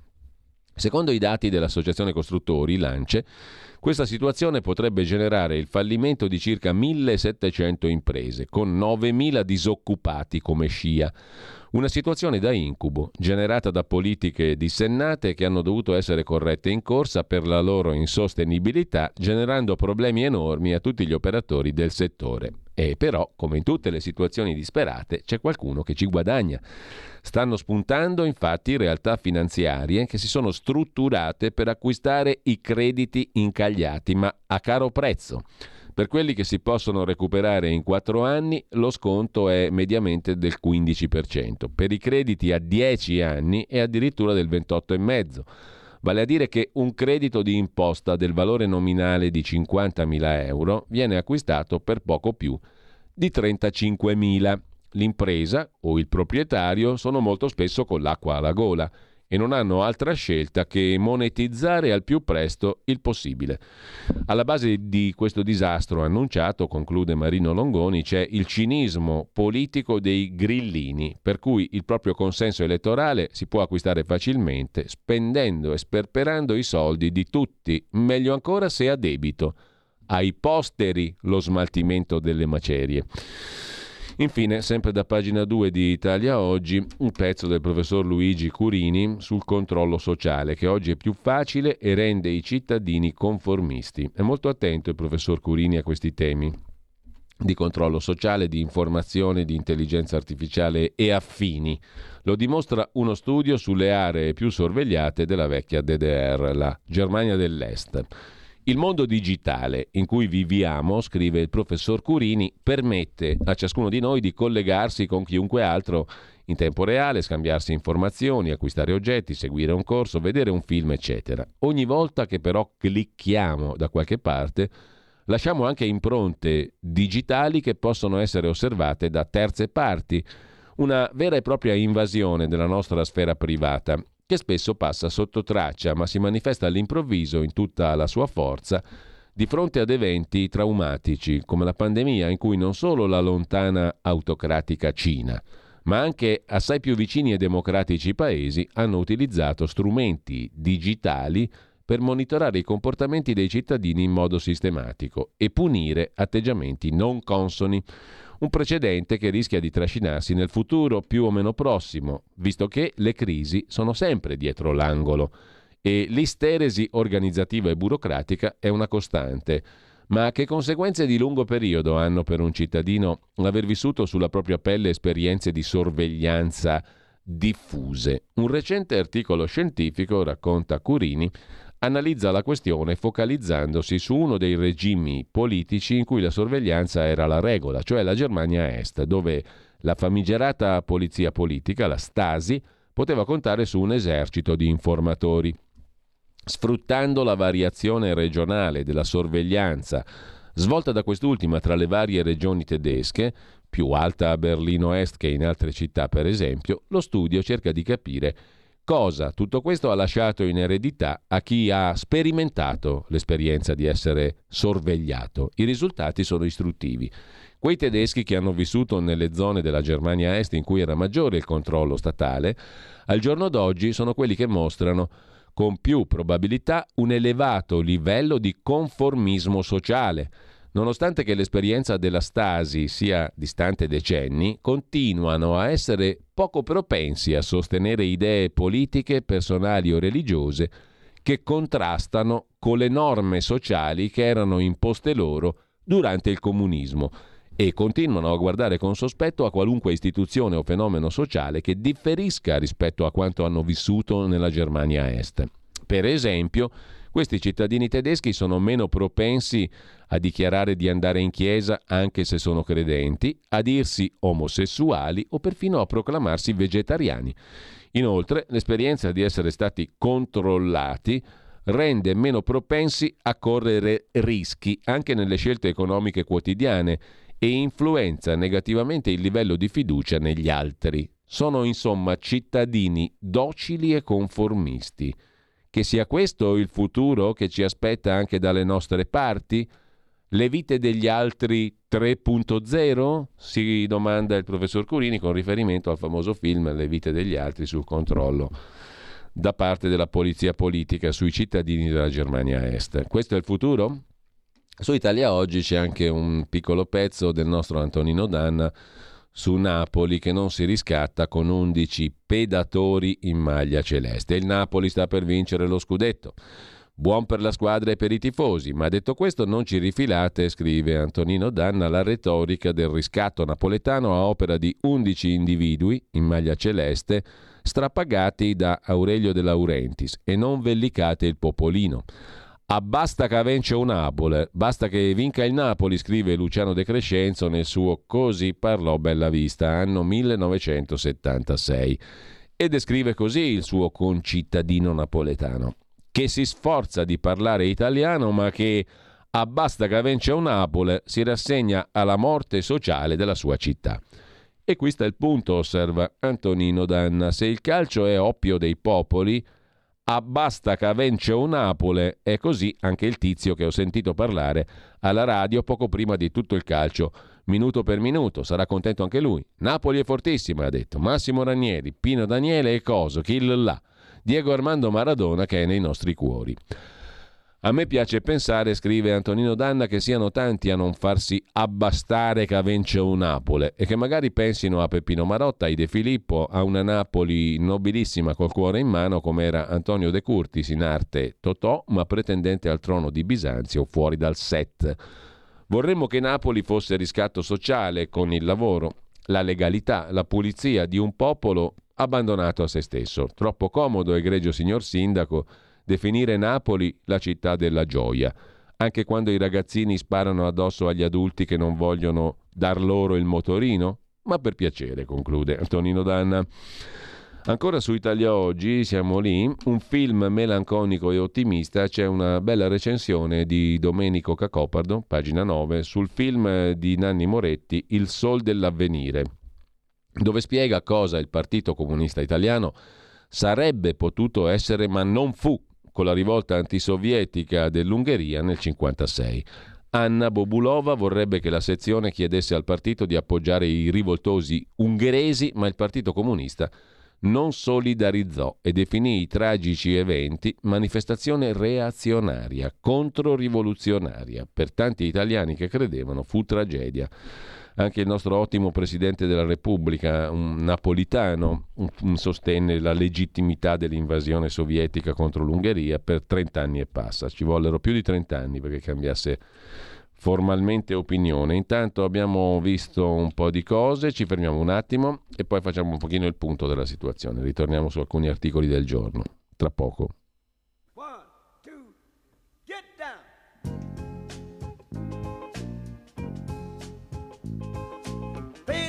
out to beat boss.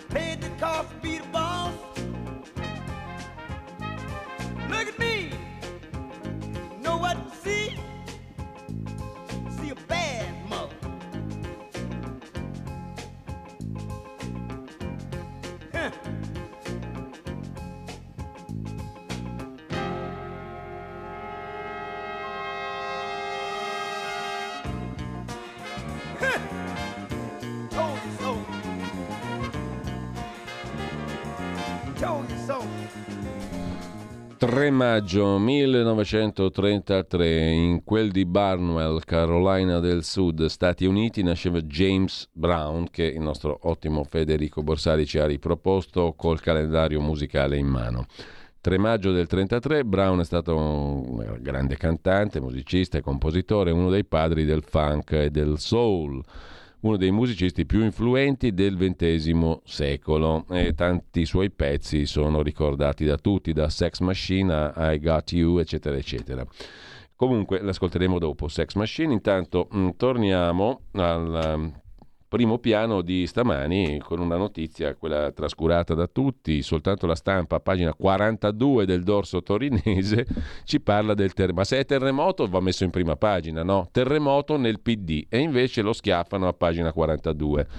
Un controllo di routine, uno degli ultimi appalti acquisiti dalla cooperativa REAR. Ebbene, tutto ciò avrebbe portato alla luce delle anomalie sulla gestione dei pagamenti pubblici per i servizi erogati dalla società, cosicché il deputato del PD, Mauro Laus, già presidente del Consiglio regionale, ex senatore, tra i soci più in vista e figura molto di peso sulla scena politica del PD torinese e non solo, finisce indagato per condotte riconducibili alla malversazione, cioè al gratta-gratta, inchiesta sui fondi pubblici.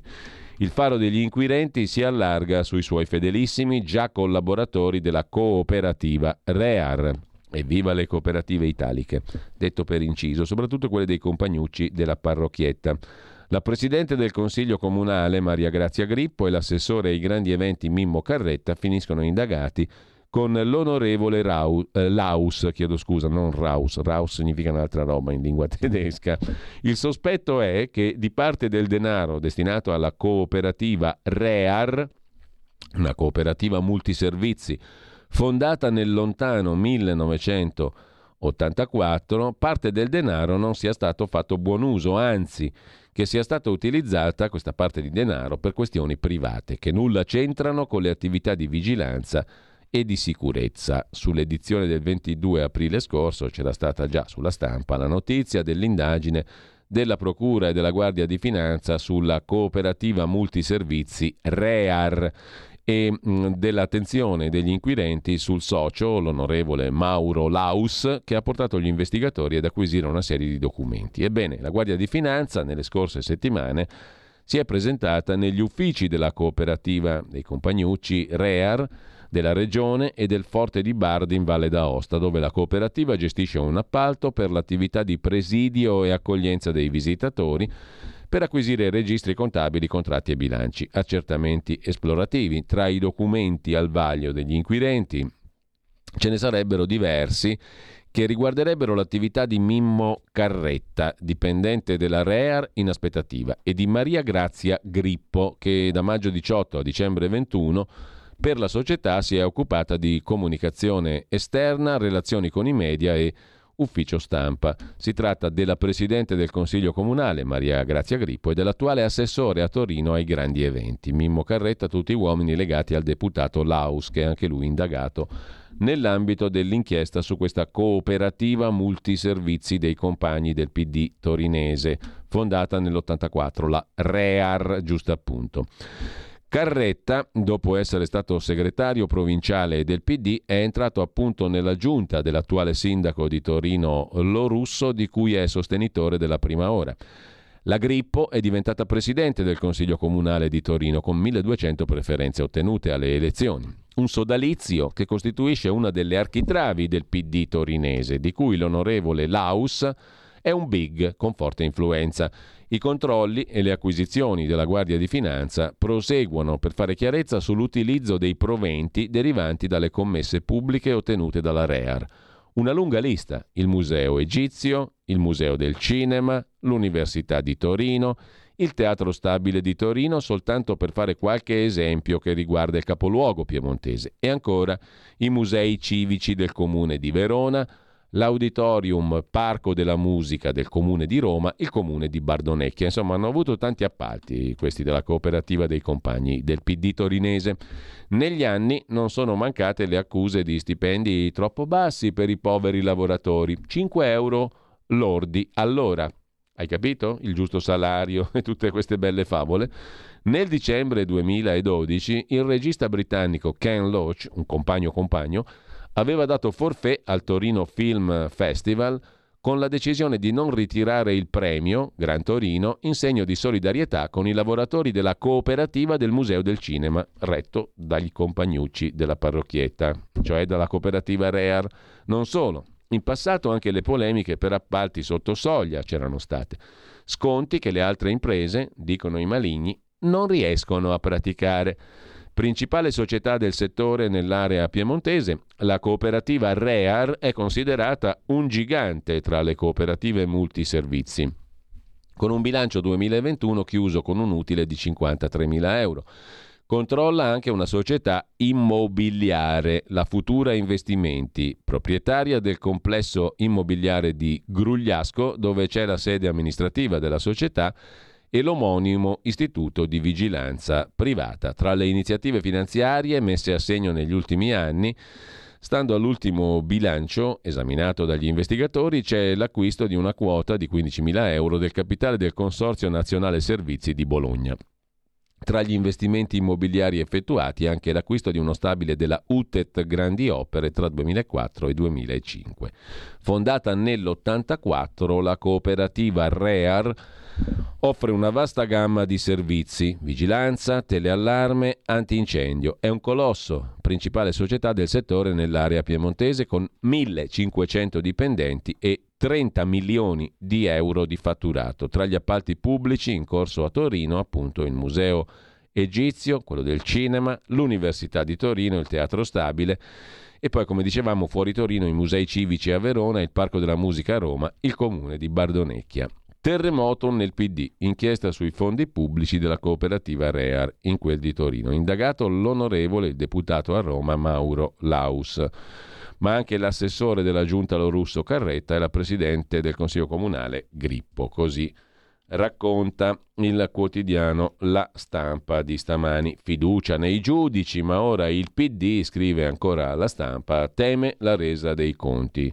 I gruppi dirigenti del partito naturalmente auspicano che sia fatta chiarezza al più presto. C'è chi vorrebbe però l'autosospensione fino al termine delle indagini. L'onorevole Laus ha dichiarato non ho nulla da temere ma stupisce che io e il mio avvocato ne sappiamo meno dei giornalisti. Il parlamentare architrave del gruppo Rear che da anni guida il PD a Torino.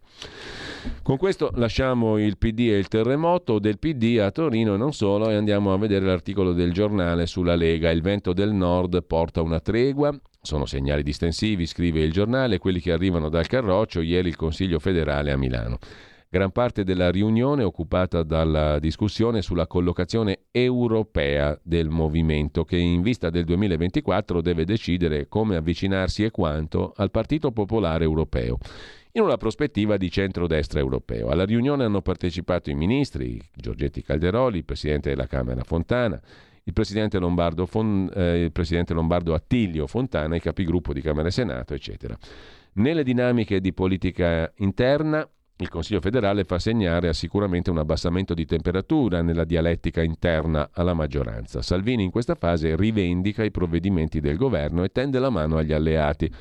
Una riprova della mano tesa, scrive il giornale, starebbe nella decisione di rinviare di qualche settimana il raduno di Pontida. Erano circolate varie ipotesi di date a metà giugno sono giunte indiscrezioni sulla possibilità di posticipare a dopo l'estate. Il confronto interno poi è stato dedicato alle prospettive europee del Carroccio. Il dilemma non è nuovo. Restare nel gruppo Identità e Democrazia, dove siedono anche alleati scomodi come i tedeschi di Alternative für Deutschland, AfD, e la destra francese di Marine Le Pen, oppure avvicinarsi ai popolari europei, cercando di uscire dall'isolamento di Strasburgo. A poco più di un anno dalle europee la Lega si interroga sul suo futuro in Europa. Ieri è stato soltanto il primo round, scrive il giornale. In apparenza tutti d'accordo sul no alla destra tedesca di AfD, ma si discute se e come avvicinarsi al Partito Popolare Europeo. Dopo le premesse del capo delegazione a Strasburgo, Campo Menosi, e del capogruppo Marco Zanni, è intervenuto il presidente della Camera Fontana responsabile esteri della Lega. Davanti alle posizioni a tratti divergenti dei dirigenti, il segretario leghista ha rinviato la discussione al 29 maggio. Sul tema anche la stampa, come abbiamo visto, come riportare la Lega al centro della politica europea e come passare dalla parte del tavolo in cui si sta a guardare o si fa opposizione alla parte in cui si danno le carte. Con l'avvicinarsi delle europee del 24, con la Premier Meloni sempre più impegnata a tessere l'alleanza fra conservatori e PPE, la questione per il Carroccio è sempre più stringente, scrive anche la stampa. Della Padania futurista abbiamo già detto prima, la pianura padana e le scintille futuriste, Cremona, città sonnacchiosa, e un pugno di ribelli borghesi che vogliono risvegliarne il cadavere con una scossa elettrica la storia di questo manipolo agli ordini di Filippo Tommaso Marinetti è raccontata per la prima volta in una interessante mostra, Scintille futuriste, storia del futurismo a Cremona, che mm, è, mm, si tiene alla Biblioteca Statale di Cremona da oggi fino al 16 giugno. La Padania futurista. Detto questo, con un sorriso, una cosa divertente, interessante, questa pagina di cultura del giornale di oggi Oggi, come dicevamo, è la giornata mondiale della libertà di stampa. Bene prezioso per tutte le democrazie, scrive Ruben Razzante sulla nuova bussola quotidiana. Il grado di libertà dei mezzi di comunicazione è direttamente proporzionale alla capacità di uno Stato di realizzare la sua missione al servizio dei cittadini. Se le notizie circolano poco e sono contaminate da interessi, l'esercizio degli altri diritti garantiti dalla Costituzione e dalle leggi sarà limitato. Insomma, dobbiamo avere consapevolezza di questo, scrive Razzante, che l'informazione è il bene primario, perché se non c'è l'informazione, conoscere per deliberare, cosa deliberi se non conosci? E se non conosci non vengono garantiti neanche gli altri diritti. Se invece i media saranno liberi di raccontare la realtà dei fatti senza paraocchi e pregiudizi, anche la qualità della vita delle persone sarà migliore e ciascuno realizzerà la sua personalità come singolo e nelle formazioni sociali secondo quel che prescrive il meraviglioso articolo 2 della Costituzione più bella del mondo, che per fortuna è quella italiana. Oggi in tutto il mondo si celebra per il trentesimo anno consecutivo la giornata mondiale della libertà di stampa, indetta dall'ONU per richiamare i valori di indipendenza e autonomia dell'informazione al riparo da intromissioni della politica e degli altri poteri. Finché è la politica andiamo ancora bene, sono gli altri poteri quelli che preoccupano. Gli stati, anzitutto attraverso le leggi, scrive Razzante, devono blindare il corretto esercizio del diritto di cronaca al servizio della collettività e impedire che i mezzi di informazione vengano utilizzati per finalità subdole e per veicolare verità precostituite funzionali alla conservazione delle elite di potere, o consorterie, come diceva il nostro amico Bakunin. Tutte nobili intenzioni, non c'è che dire, anzi, osserva Razzante, bisogna dar credito a quanti celebrano con sincerità d'animo questa ricorrenza, che anche quest'anno, il 3 maggio, viene accompagnata da proclami solenni, appelli ufficiali alla libertà di stampa. Ci sono stati nei quali la libertà di stampa è una chimera, i regimi autoritari imbavagliano l'informazione, ma anche negli stati come il nostro, che nei loro ordinamenti giuridici contengono garanzie a presidio della libertà di manifestazione del pensiero anche attraverso i media, ci sono criticità che si appalesano ciclicamente e fanno dubitare dell'effettiva applicazione dei principi di correttezza dell'informazione. Vedi la pandemia, vedi la guerra russo-ucraina e la cronaca degli ultimi giorni che ha offerto esempi degli errori commessi dall'informazione cosiddetta libera su inchieste e scandali del passato. La trattativa Stato-mafia ha incendiato per anni i media con uno spazio spropositato su molti giornali. Tutto si è sgonfiato, la Cassazione ha messo la parola fine su ogni sospetto sulle istituzioni e i carabinieri, nessuno si sente in dovere di chiedere scusa e così il mondo dell'informazione dimentica di chiedere scusa degli abusi di quella libertà che tanti giornalisti hanno certamente commesso. Analoghe considerazioni sul Russia Gate, Salvini, la Lega, Savoini, tutto finito in nulla. Avremo con noi Savoini domani mattina alle 9 alle 8.30, chiedo scusa, tutto finito in nulla, ma il fango mediatico ha violato i diritti della persona. E allora conclude Ruben Razzante sulla nuova bussola quotidiana il significato della giornata per la difesa della libertà di stampa non può essere quello generico di rivendicazione di spazi di libertà per chi fa informazione. Fare informazione significa quotidiana assunzione di responsabilità da parte dei giornalisti che devono mettere al centro la persona, la sua dignità, che deve sempre prevalere su qualsiasi convenienza o calcolo opportunistico. E sicuramente dal mio punto di vista, in tanti anni, una delle vicende che ha dato modo di riflettere sulla libertà di stampa è certamente quella relativa alla strage di Erba. A Olindo Romano Rosa Bazzi, all'andamento di quel processo e di quelle indagini, al fatto che il coraggio di un magistrato, Cuno Tarfusser, il sostituto procuratore generale di Milano, che ha avuto il coraggio di porre all'attenzione di tutti noi importanti temi, è stato completamente travolto da polemicuzze ignobili invece di badare al contenuto di quello che ha scritto quel magistrato, che si richiama perfettamente a quello che scrive oggi Ruben Razzante nella giornata mondiale della libertà di stampa, invece di andare alla sostanza delle questioni poste, che sarebbe di beneficio per tutti, ci siamo persi come al solito in un eh, mare magno di silenzio, innanzitutto, perché tutto è passato sotto silenzio, e poi Se non è silenzio è strumentalizzazione che non serve a niente, è diciamo falsificazione della sostanza, della realtà, riduzione a polemica che non serve veramente a nulla se non a evitare di riflettere sulle cose importanti. Si tratta della nostra libertà, si tratta anche del modo di fare informazione. Quello è uno dei casi in cui da aggiungere all'elenco che fa Ruben Razzante, ma macroscopico e clamoroso. Ma torneremo a parlarne indubbiamente. Intanto, se non l'avete visto, andate sul sito delle Iene. Ieri sera c'è stato un altro servizio a proposito di questa richiesta di revisione del processo formulata dal sostituto procuratore generale di Milano Tarfusser con un'intervista al professor Nico D'Ascola, che è anche uno degli avvocati di Olindo Romano e Rosa Bazzi, che però si occupa del fatto eh, se la richiesta del dottor Tarfusser debba essere vistata o meno dal procuratore capo. Vedrete che quello sarà il modo per eh, fare in modo che a Milano si esaurisca tutto il cancan, senza che si arrivi a Brescia, che è la Corte d'Appello competente per decidere sulla richiesta di revisione del processo che sarà presentata a parte dagli avvocati difensori, ma quella del dottor Tarfusser si cerca in tutti i modi di ricondurla a una polemica interna alla Procura Generale, fra magistrati, la guerra fra magistrati, ne abbiamo viste anche in passato in relativa a vicende di mafia, le questioni di guerra tra magistrati a cosa conducono? All'insabbiamento.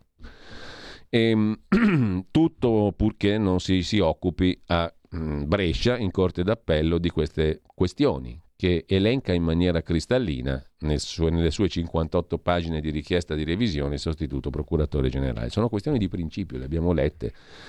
Io ho illustrato il contenuto di quella cosa che secondo me è un atto civile. Ha ragione Vittorio Feltri che lo ha definito un, un testo straordinariamente chiaro e anche importante dal punto di vista civile perché pone delle questioni a beneficio di tutti, prendendo spunto da quella vicenda.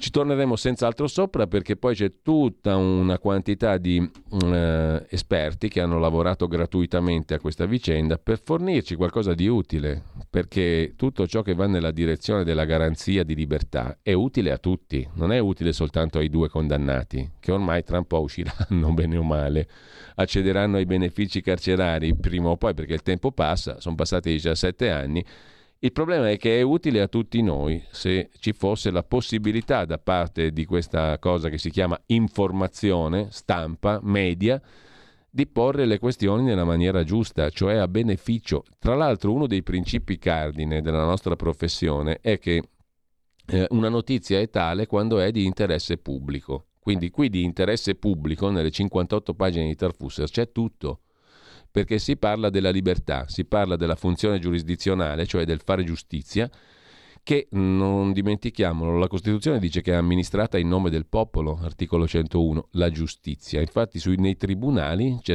quella scritta lì, no? In nome del popolo. In nome del popolo, ma è anche una delle attribuzioni fondamentali della sovranità. La sovranità è la spada, la sovranità è la bilancia della giustizia mm, e mm, sono quelle le attribuzioni fondamentali della sovranità. E la moneta naturalmente, cioè la gestione dell'economia. Moneta, spada e bilancia, la giustizia. Ebbene, se questa sovranità deve essere trasparente e mm, deve essere imparziale, e questo è il punto che pone con chiarezza eh, il, il, dottor Tarfusser ed è una, un bene collettivo quello, è un bene pubblico. Lì sta il rilievo pubblico della notizia. Infatti è stato completamente travolto da polemiche assurde, da, sminu- da, da um, interventi tesi a evitare di entrare nel contenuto e a perdersi naturalmente in polemiche appunto, come ha fatto incredibilmente anche la Procura di Como, che è uno degli oggetti della riflessione di tutto questo, e si erge a giudice. Ma abbiamo tollerato anche questo, diciamo, senza un plissé. Intanto lasciamo uh, Ruben Razzante, torniamo brevemente a Oliver Stone, l'abbiamo visto sulla stampa di oggi, che loda Putin. Del giornalismo e della RAI abbiamo già detto prima. Per quanto concerne invece, andiamo al dunque mh, mm, della... Mh, mm, del decreto lavoro, il, il contenuto del decreto lavoro ce lo riassume Sostanzialmente eh, il giornale, abbiamo visto prima lo specchietto a pagina 2, in cui il giornale riassume così eh, il decreto lavoro varato dal governo il primo maggio, con l'obiettivo, lo ha ribadito anche il ministro del lavoro Marina Calderone, di portare al lavoro quante più persone possibili in tempi brevi. Questa è la richiesta delle aziende. La ministra Calderone ha mm, parlato anche della questione dei contratti a termine, la maggior parte, oltre il 90%, durano meno di 12 mesi. Il decreto dignità diceva che fino a 12 mesi il lavoratore e il datore di lavoro possono sottoscrivere un contratto a termine senza causali e soltanto in caso di rinnovo da 12 a 24 mesi, in presenza di una proroga, bisognava mettere la causale. Siamo intervenuti su questo consegnando le causali alla contrattazione, ha detto la ministra. Si tratta di una responsabilizzazione delle parti sociali. Ma la questione vera ora è rendere strutturale il taglio del cuneo fiscale, un'operazione il cui costo stimato è in 10 miliardi di euro. Ci deve essere una situazione che lo consente, ha detto Calderone, bisogna agire con prudenza, con attenzione ai conti. Nel centrodestra c'è la speranza che in futuro possa rientrare l'emergenza energetica, non servano altri interventi a sostegno di famiglie e imprese per le bollette dell'energia. Il vice ministro dell'economia Leo ha indicato il prossimo obiettivo, ridurre le tasse sulle tredicesime dei dipendenti e mettere più soldi nelle tasche degli italiani il prossimo dicembre l'ultimo mese dell'anno, dove si sosterranno le spese per le festività natalizie, per i regali ai figli e via dicendo, ha detto il vice ministro. È tutto da valutare con le risorse. L'obiettivo è fissato nella delega fiscale. Il vice ministro vorrebbe anche rendere strutturale la misura sui fringe benefit aziendali, cioè la detassazione fino a 3.000 euro dei benefici che le aziende danno ai lavoratori non monetari, non salariali. È un discorso che andrà affrontato in legge delega e in manovra per il prossimo anno, la finanziaria, la, la legge di bilancio 2024. Per quanto riguarda la riforma IRPEF abbiamo 227 crediti di imposta che valgono 36 miliardi di euro e su questo si può fare un intervento di pulizia, cioè mettere mano a deduzioni e detrazioni, un altro capitolo massiccio. Per quanto concerne il decreto lavoro, eh, primo punto il taglio del cuneo fiscale per i lavoratori dipendenti. Possiamo arrivare a 80-100 euro in busta paga, ha detto il vice ministro dell'economia Maurizio Leo, che ha smentito le critiche secondo cui l'intervento principale del decreto lavoro, cioè il taglio appunto del cuneo fiscale da 4 miliardi, avrà un effetto modesto sulle buste paga. L'incremento di 4 punti percentuali del taglio del cuneo fiscale da luglio si aggiunge a quanto già decretato in legge di bilancio. Erano due punti fino a 25, da, da 25 a 35 mila euro lordi all'anno, tre punti sotto i 25 mila. E questo potrebbe portare benefici netti compresi tra 90 e 100 euro per i redditi intorno ai 30 mila euro lordi all'anno. Il problema è rendere strutturale, cioè andare oltre dicembre, perché il taglio del cuneo fiscale previsto dal decreto arriva fino a dicembre. Il problema è rendere strutturale, cioè perenne, questo taglio. Il costo è stimato dal ministro Calderone in 10 miliardi di euro all'anno. Se ne riparla con la manovra, cioè da ottobre in avanti, con la legge di bilancio. Bisogna poi ricordare due altri interventi previsti dal decreto lavoro, la detassazione dei contributi tipo per il pagamento bollette, cioè i fringe benefit, i contributi che le aziende danno ai lavoratori per i lavoratori dipendenti con figli a carico che vale 242 milioni per il 2023. Inoltre è prevista una dotazione di 60 milioni per potenziare i servizi socioeducativi per l'infanzia e rendere sostenibile la conciliazione dei tempi di vita e lavoro per i genitori con figli. Previsto anche l'incremento del fondo per la riduzione della pressione fiscale, ma la bozza non indica un importo. Poi c'è l'altra questione, l'assegno di inclusione sostituirà dal 1 gennaio del 2024 il reddito di cittadinanza. Non si chiamerà più reddito di cittadinanza, ma assegno di inclusione. Questo beneficio avrà un tetto massimo compreso tra 500 e 630 euro al mese e non potrà essere inferiore a 40 euro al mese. È previsto un contributo di massimi 280 euro mensili per il sostegno al canone d'affitto e una parametrazione in base ai componenti del nucleo familiare. Per le persone occupabili tra 18 e 59 anni di età è istituito uno strumento di attivazione, 350 euro al mese. In entrambi i casi, cioè assegno di inclusione familiare e mh, mm, invece strumento di attivazione al lavoro per le persone occupabili, in entrambi i casi è previsto che i percettori si attivino per impiegarsi, salvo i casi di disabilità e inabilità al lavoro. In base all'ultima bozza del decreto, l'offerta di lavoro sarà considerata congrua se ricevuta tramite il nuovo sistema SISL e non potrà essere rifiutata appena decadenza del beneficio, se riferita a un rapporto a tempo indeterminato nell'ambito dell'intero territorio nazionale. L'offerta sarà considerata congrua con un contratto a tempo determinato se il luogo di lavoro non dista più di 80 km dal domicilio. In estrema sintesi, per i beneficiari invece non occupabili, il reddito di cittadinanza sarà erogato fino a fine 2023 senza il limite dei sette mesi introdotto dalla legge di bilancio, si legge nel decreto lavoro.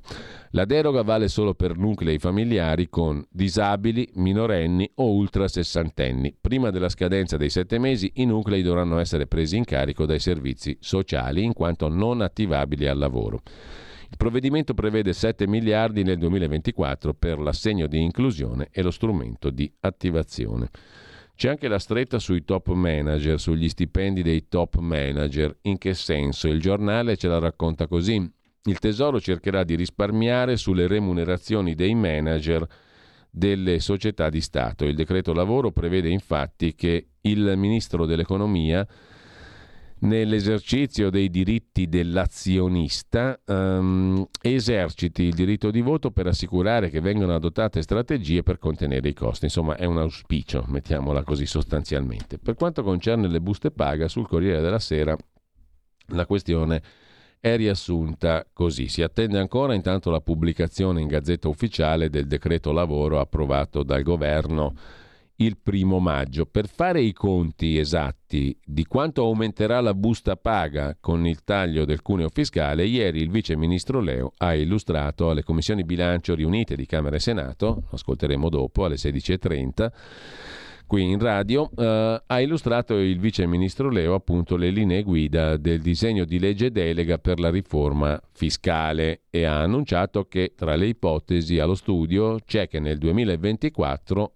oltre alla riduzione delle aliquote IRPEF da 4 a 3, si arrivi a un taglio delle tasse sulle tredicesime.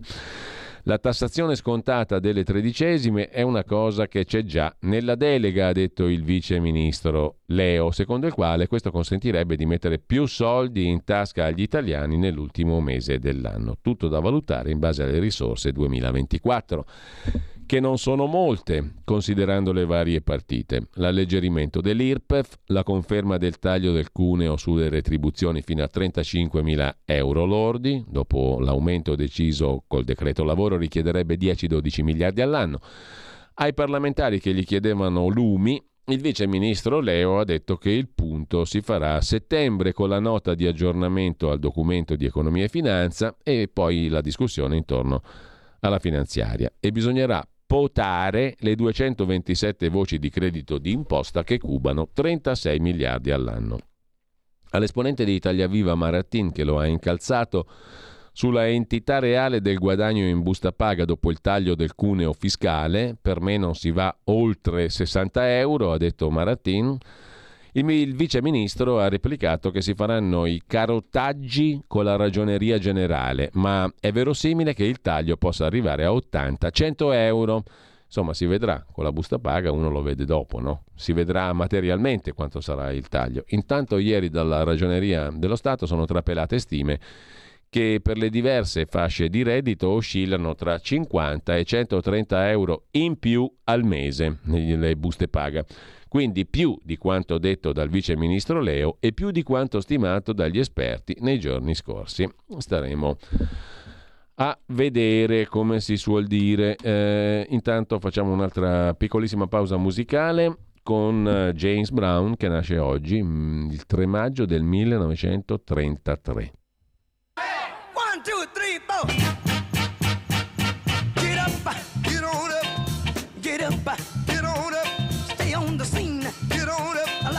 Machine.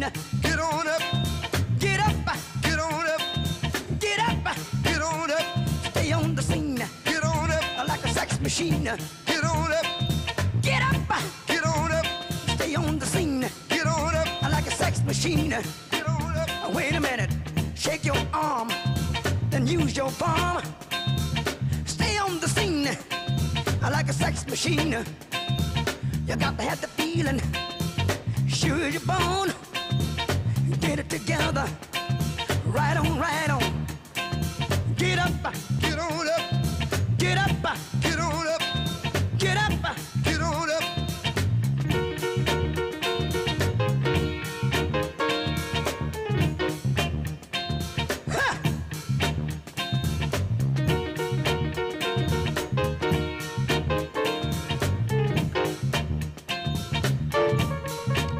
A proposito di grandi musicisti, prima del qui Parlamento con Igor Iezzi, fresco fresco di ieri, e um, poi avremo alle 9.30 come al solito um, Carlo Cambi per un'altra puntata degli scorretti. Abbiamo citato prima una bella chiacchierata eh, della verità eh, con, eh, di Carlo Melato per la verità con un mito, un grandissimo anche lui della musica, ovvero Enrico Rava, trombettista, musicista jazz, ma musicista a tutto tondo, non solo jazz, il quale parla tra le altre cose anche dell'ideologia politica nella musica. L'episodio più folle a cui io abbia assistito avvenne a Umbria Jazz, quando un gruppetto, tra virgolette, antagonista, si chiamava Senza Tregua, impedì al grande Count Basie di salire sul palco perché servo della CIA. E lo stesso accade a Chet Baker, apostrofato come uomo bianco sfruttatore dei neri. Una vergogna inaccettabile, dice Enrico Rava. Ci volle l'intervento di Elvin Jones per rimettere le cose a posto. Erano anni folli, potevi vedere tizi proclamare l'esproprio proletario e poi giocare a calcio per strada con i prosciutti. Un bel controsenso, un po' come quelli che oggi imbrattano i monumenti in nome dell'ambiente. Da ragazzo Enrico Rava si dichiarava comunista, cantava bandiera rossa per fare arrabbiare suo papà, un legionario fiumano. Oggi come la vede? chiede la verità. E risponde Enrico Rava, vedo una sinistra che si affanna a sposare tutto ciò che ci può rovinare la vita, dalla carne sintetica all'ambientalismo apocalittico, dall'intelligenza artificiale alla farina di insetti. E non dimentico come ha gestito l'emergenza Covid. Penso a mia moglie che adesso se la deve vedere con gli effetti avversi del vaccino e ai musicisti ai quali è stato impedito di lavorare, ai teatri e ai circoli che hanno chiuso. E poi la sinistra sbaglia ritornello, continua a dire ce lo chiede l'Europa. Ma quale Europa? Quella delle mazzette al Qatar Gate? Diranno che Rava si butta a destra, mi interessa poco, dice Enrico Rava, innanzitutto perché non è vero e poi perché non è colpa mia se oggi la sinistra sceglie tutte le battaglie sbagliate.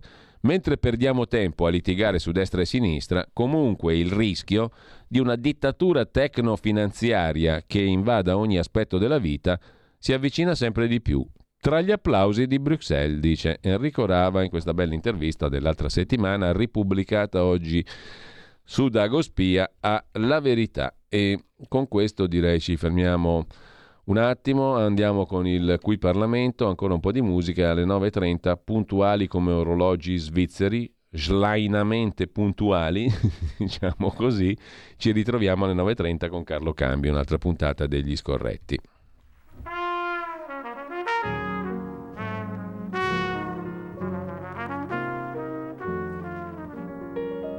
E sentitela un po' la tromba di Enrico Rava.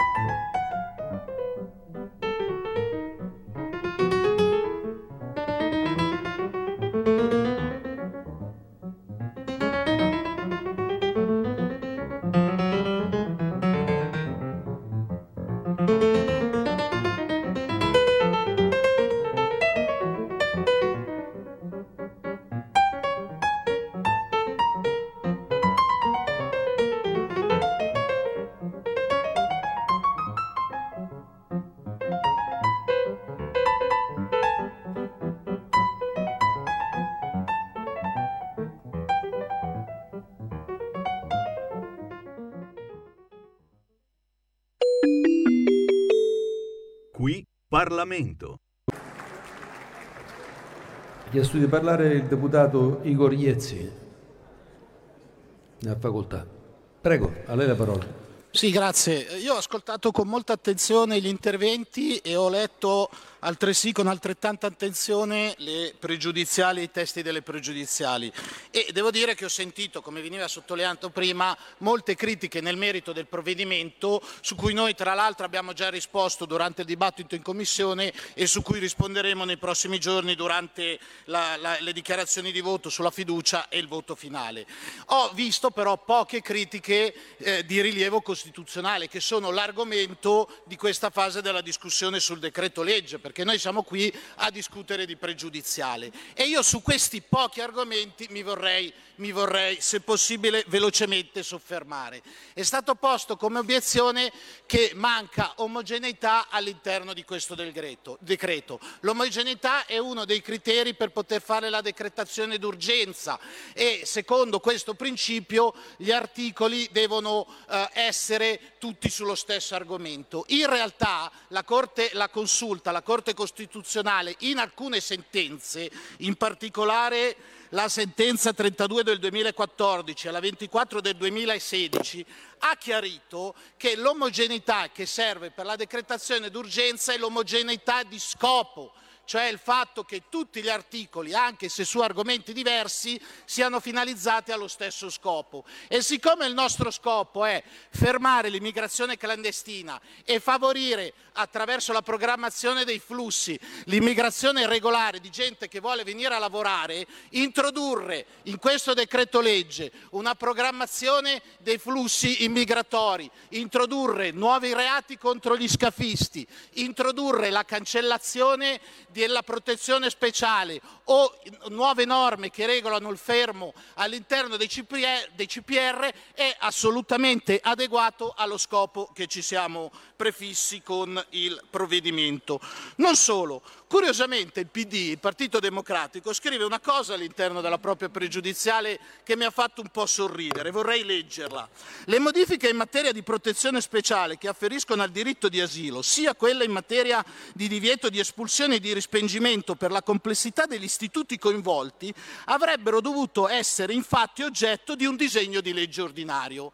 E la cosa è curiosa perché noi andiamo a cambiare delle norme che loro hanno introdotto proprio con un decreto legge, cioè il decreto legge Lamorgese. E la cosa ancora più curiosa, è la cosa ancora più curiosa, è che sulle, per l'illustrazione delle pregiudiziali hanno fatto intervenire il collega Mauri, che ai tempi era addirittura, se non erro, vice ministro e che quindi evidentemente non si è accorto che quello che stavano facendo era un decreto legge sulla protezione speciale e non una legge legge, una legge ordinaria. È stato citato più volte l'articolo 10 della Costituzione. Eh, io non ho tempo, purtroppo sarebbe utile leggerlo in quest'Aula, però l'articolo 10 è assolutamente soddisfatto dalle altre due protezioni che noi non tocchiamo, che sono lo status eh, di rifugiato, l'asilo, eh, previsto che discende dalla Convenzione di Ginevra, e la protezione sussidiaria che discende dalla direttiva comunitaria europea, che soddisfano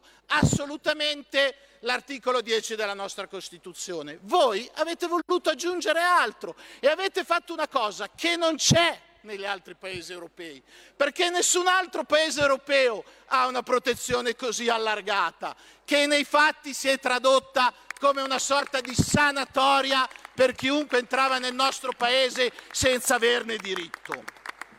E ultima cosa, questo, questo ritornello che eh, costantemente viene fatto quando noi facciamo un decreto legge, che non ci siano le condizioni di necessità e urgenza. Beh, andatelo a dire alle sei vittime del, dell'immigrato marocchino che il 6 marzo, il 6 marzo ferì delle persone perché stavano, stava tentando di derubarle davanti alla stazione centrale. Andatelo a dire alla giovane ragazza violentata più volte anche all'interno di un ascensore da un 26enne marocchino a Milano. Andatelo a dire al poliziotto palermitano aggredito sotto casa sua a coltellate da un ivoriano a cui era stato prorogato il permesso speciale che voi con tanto calore oggi avete difeso.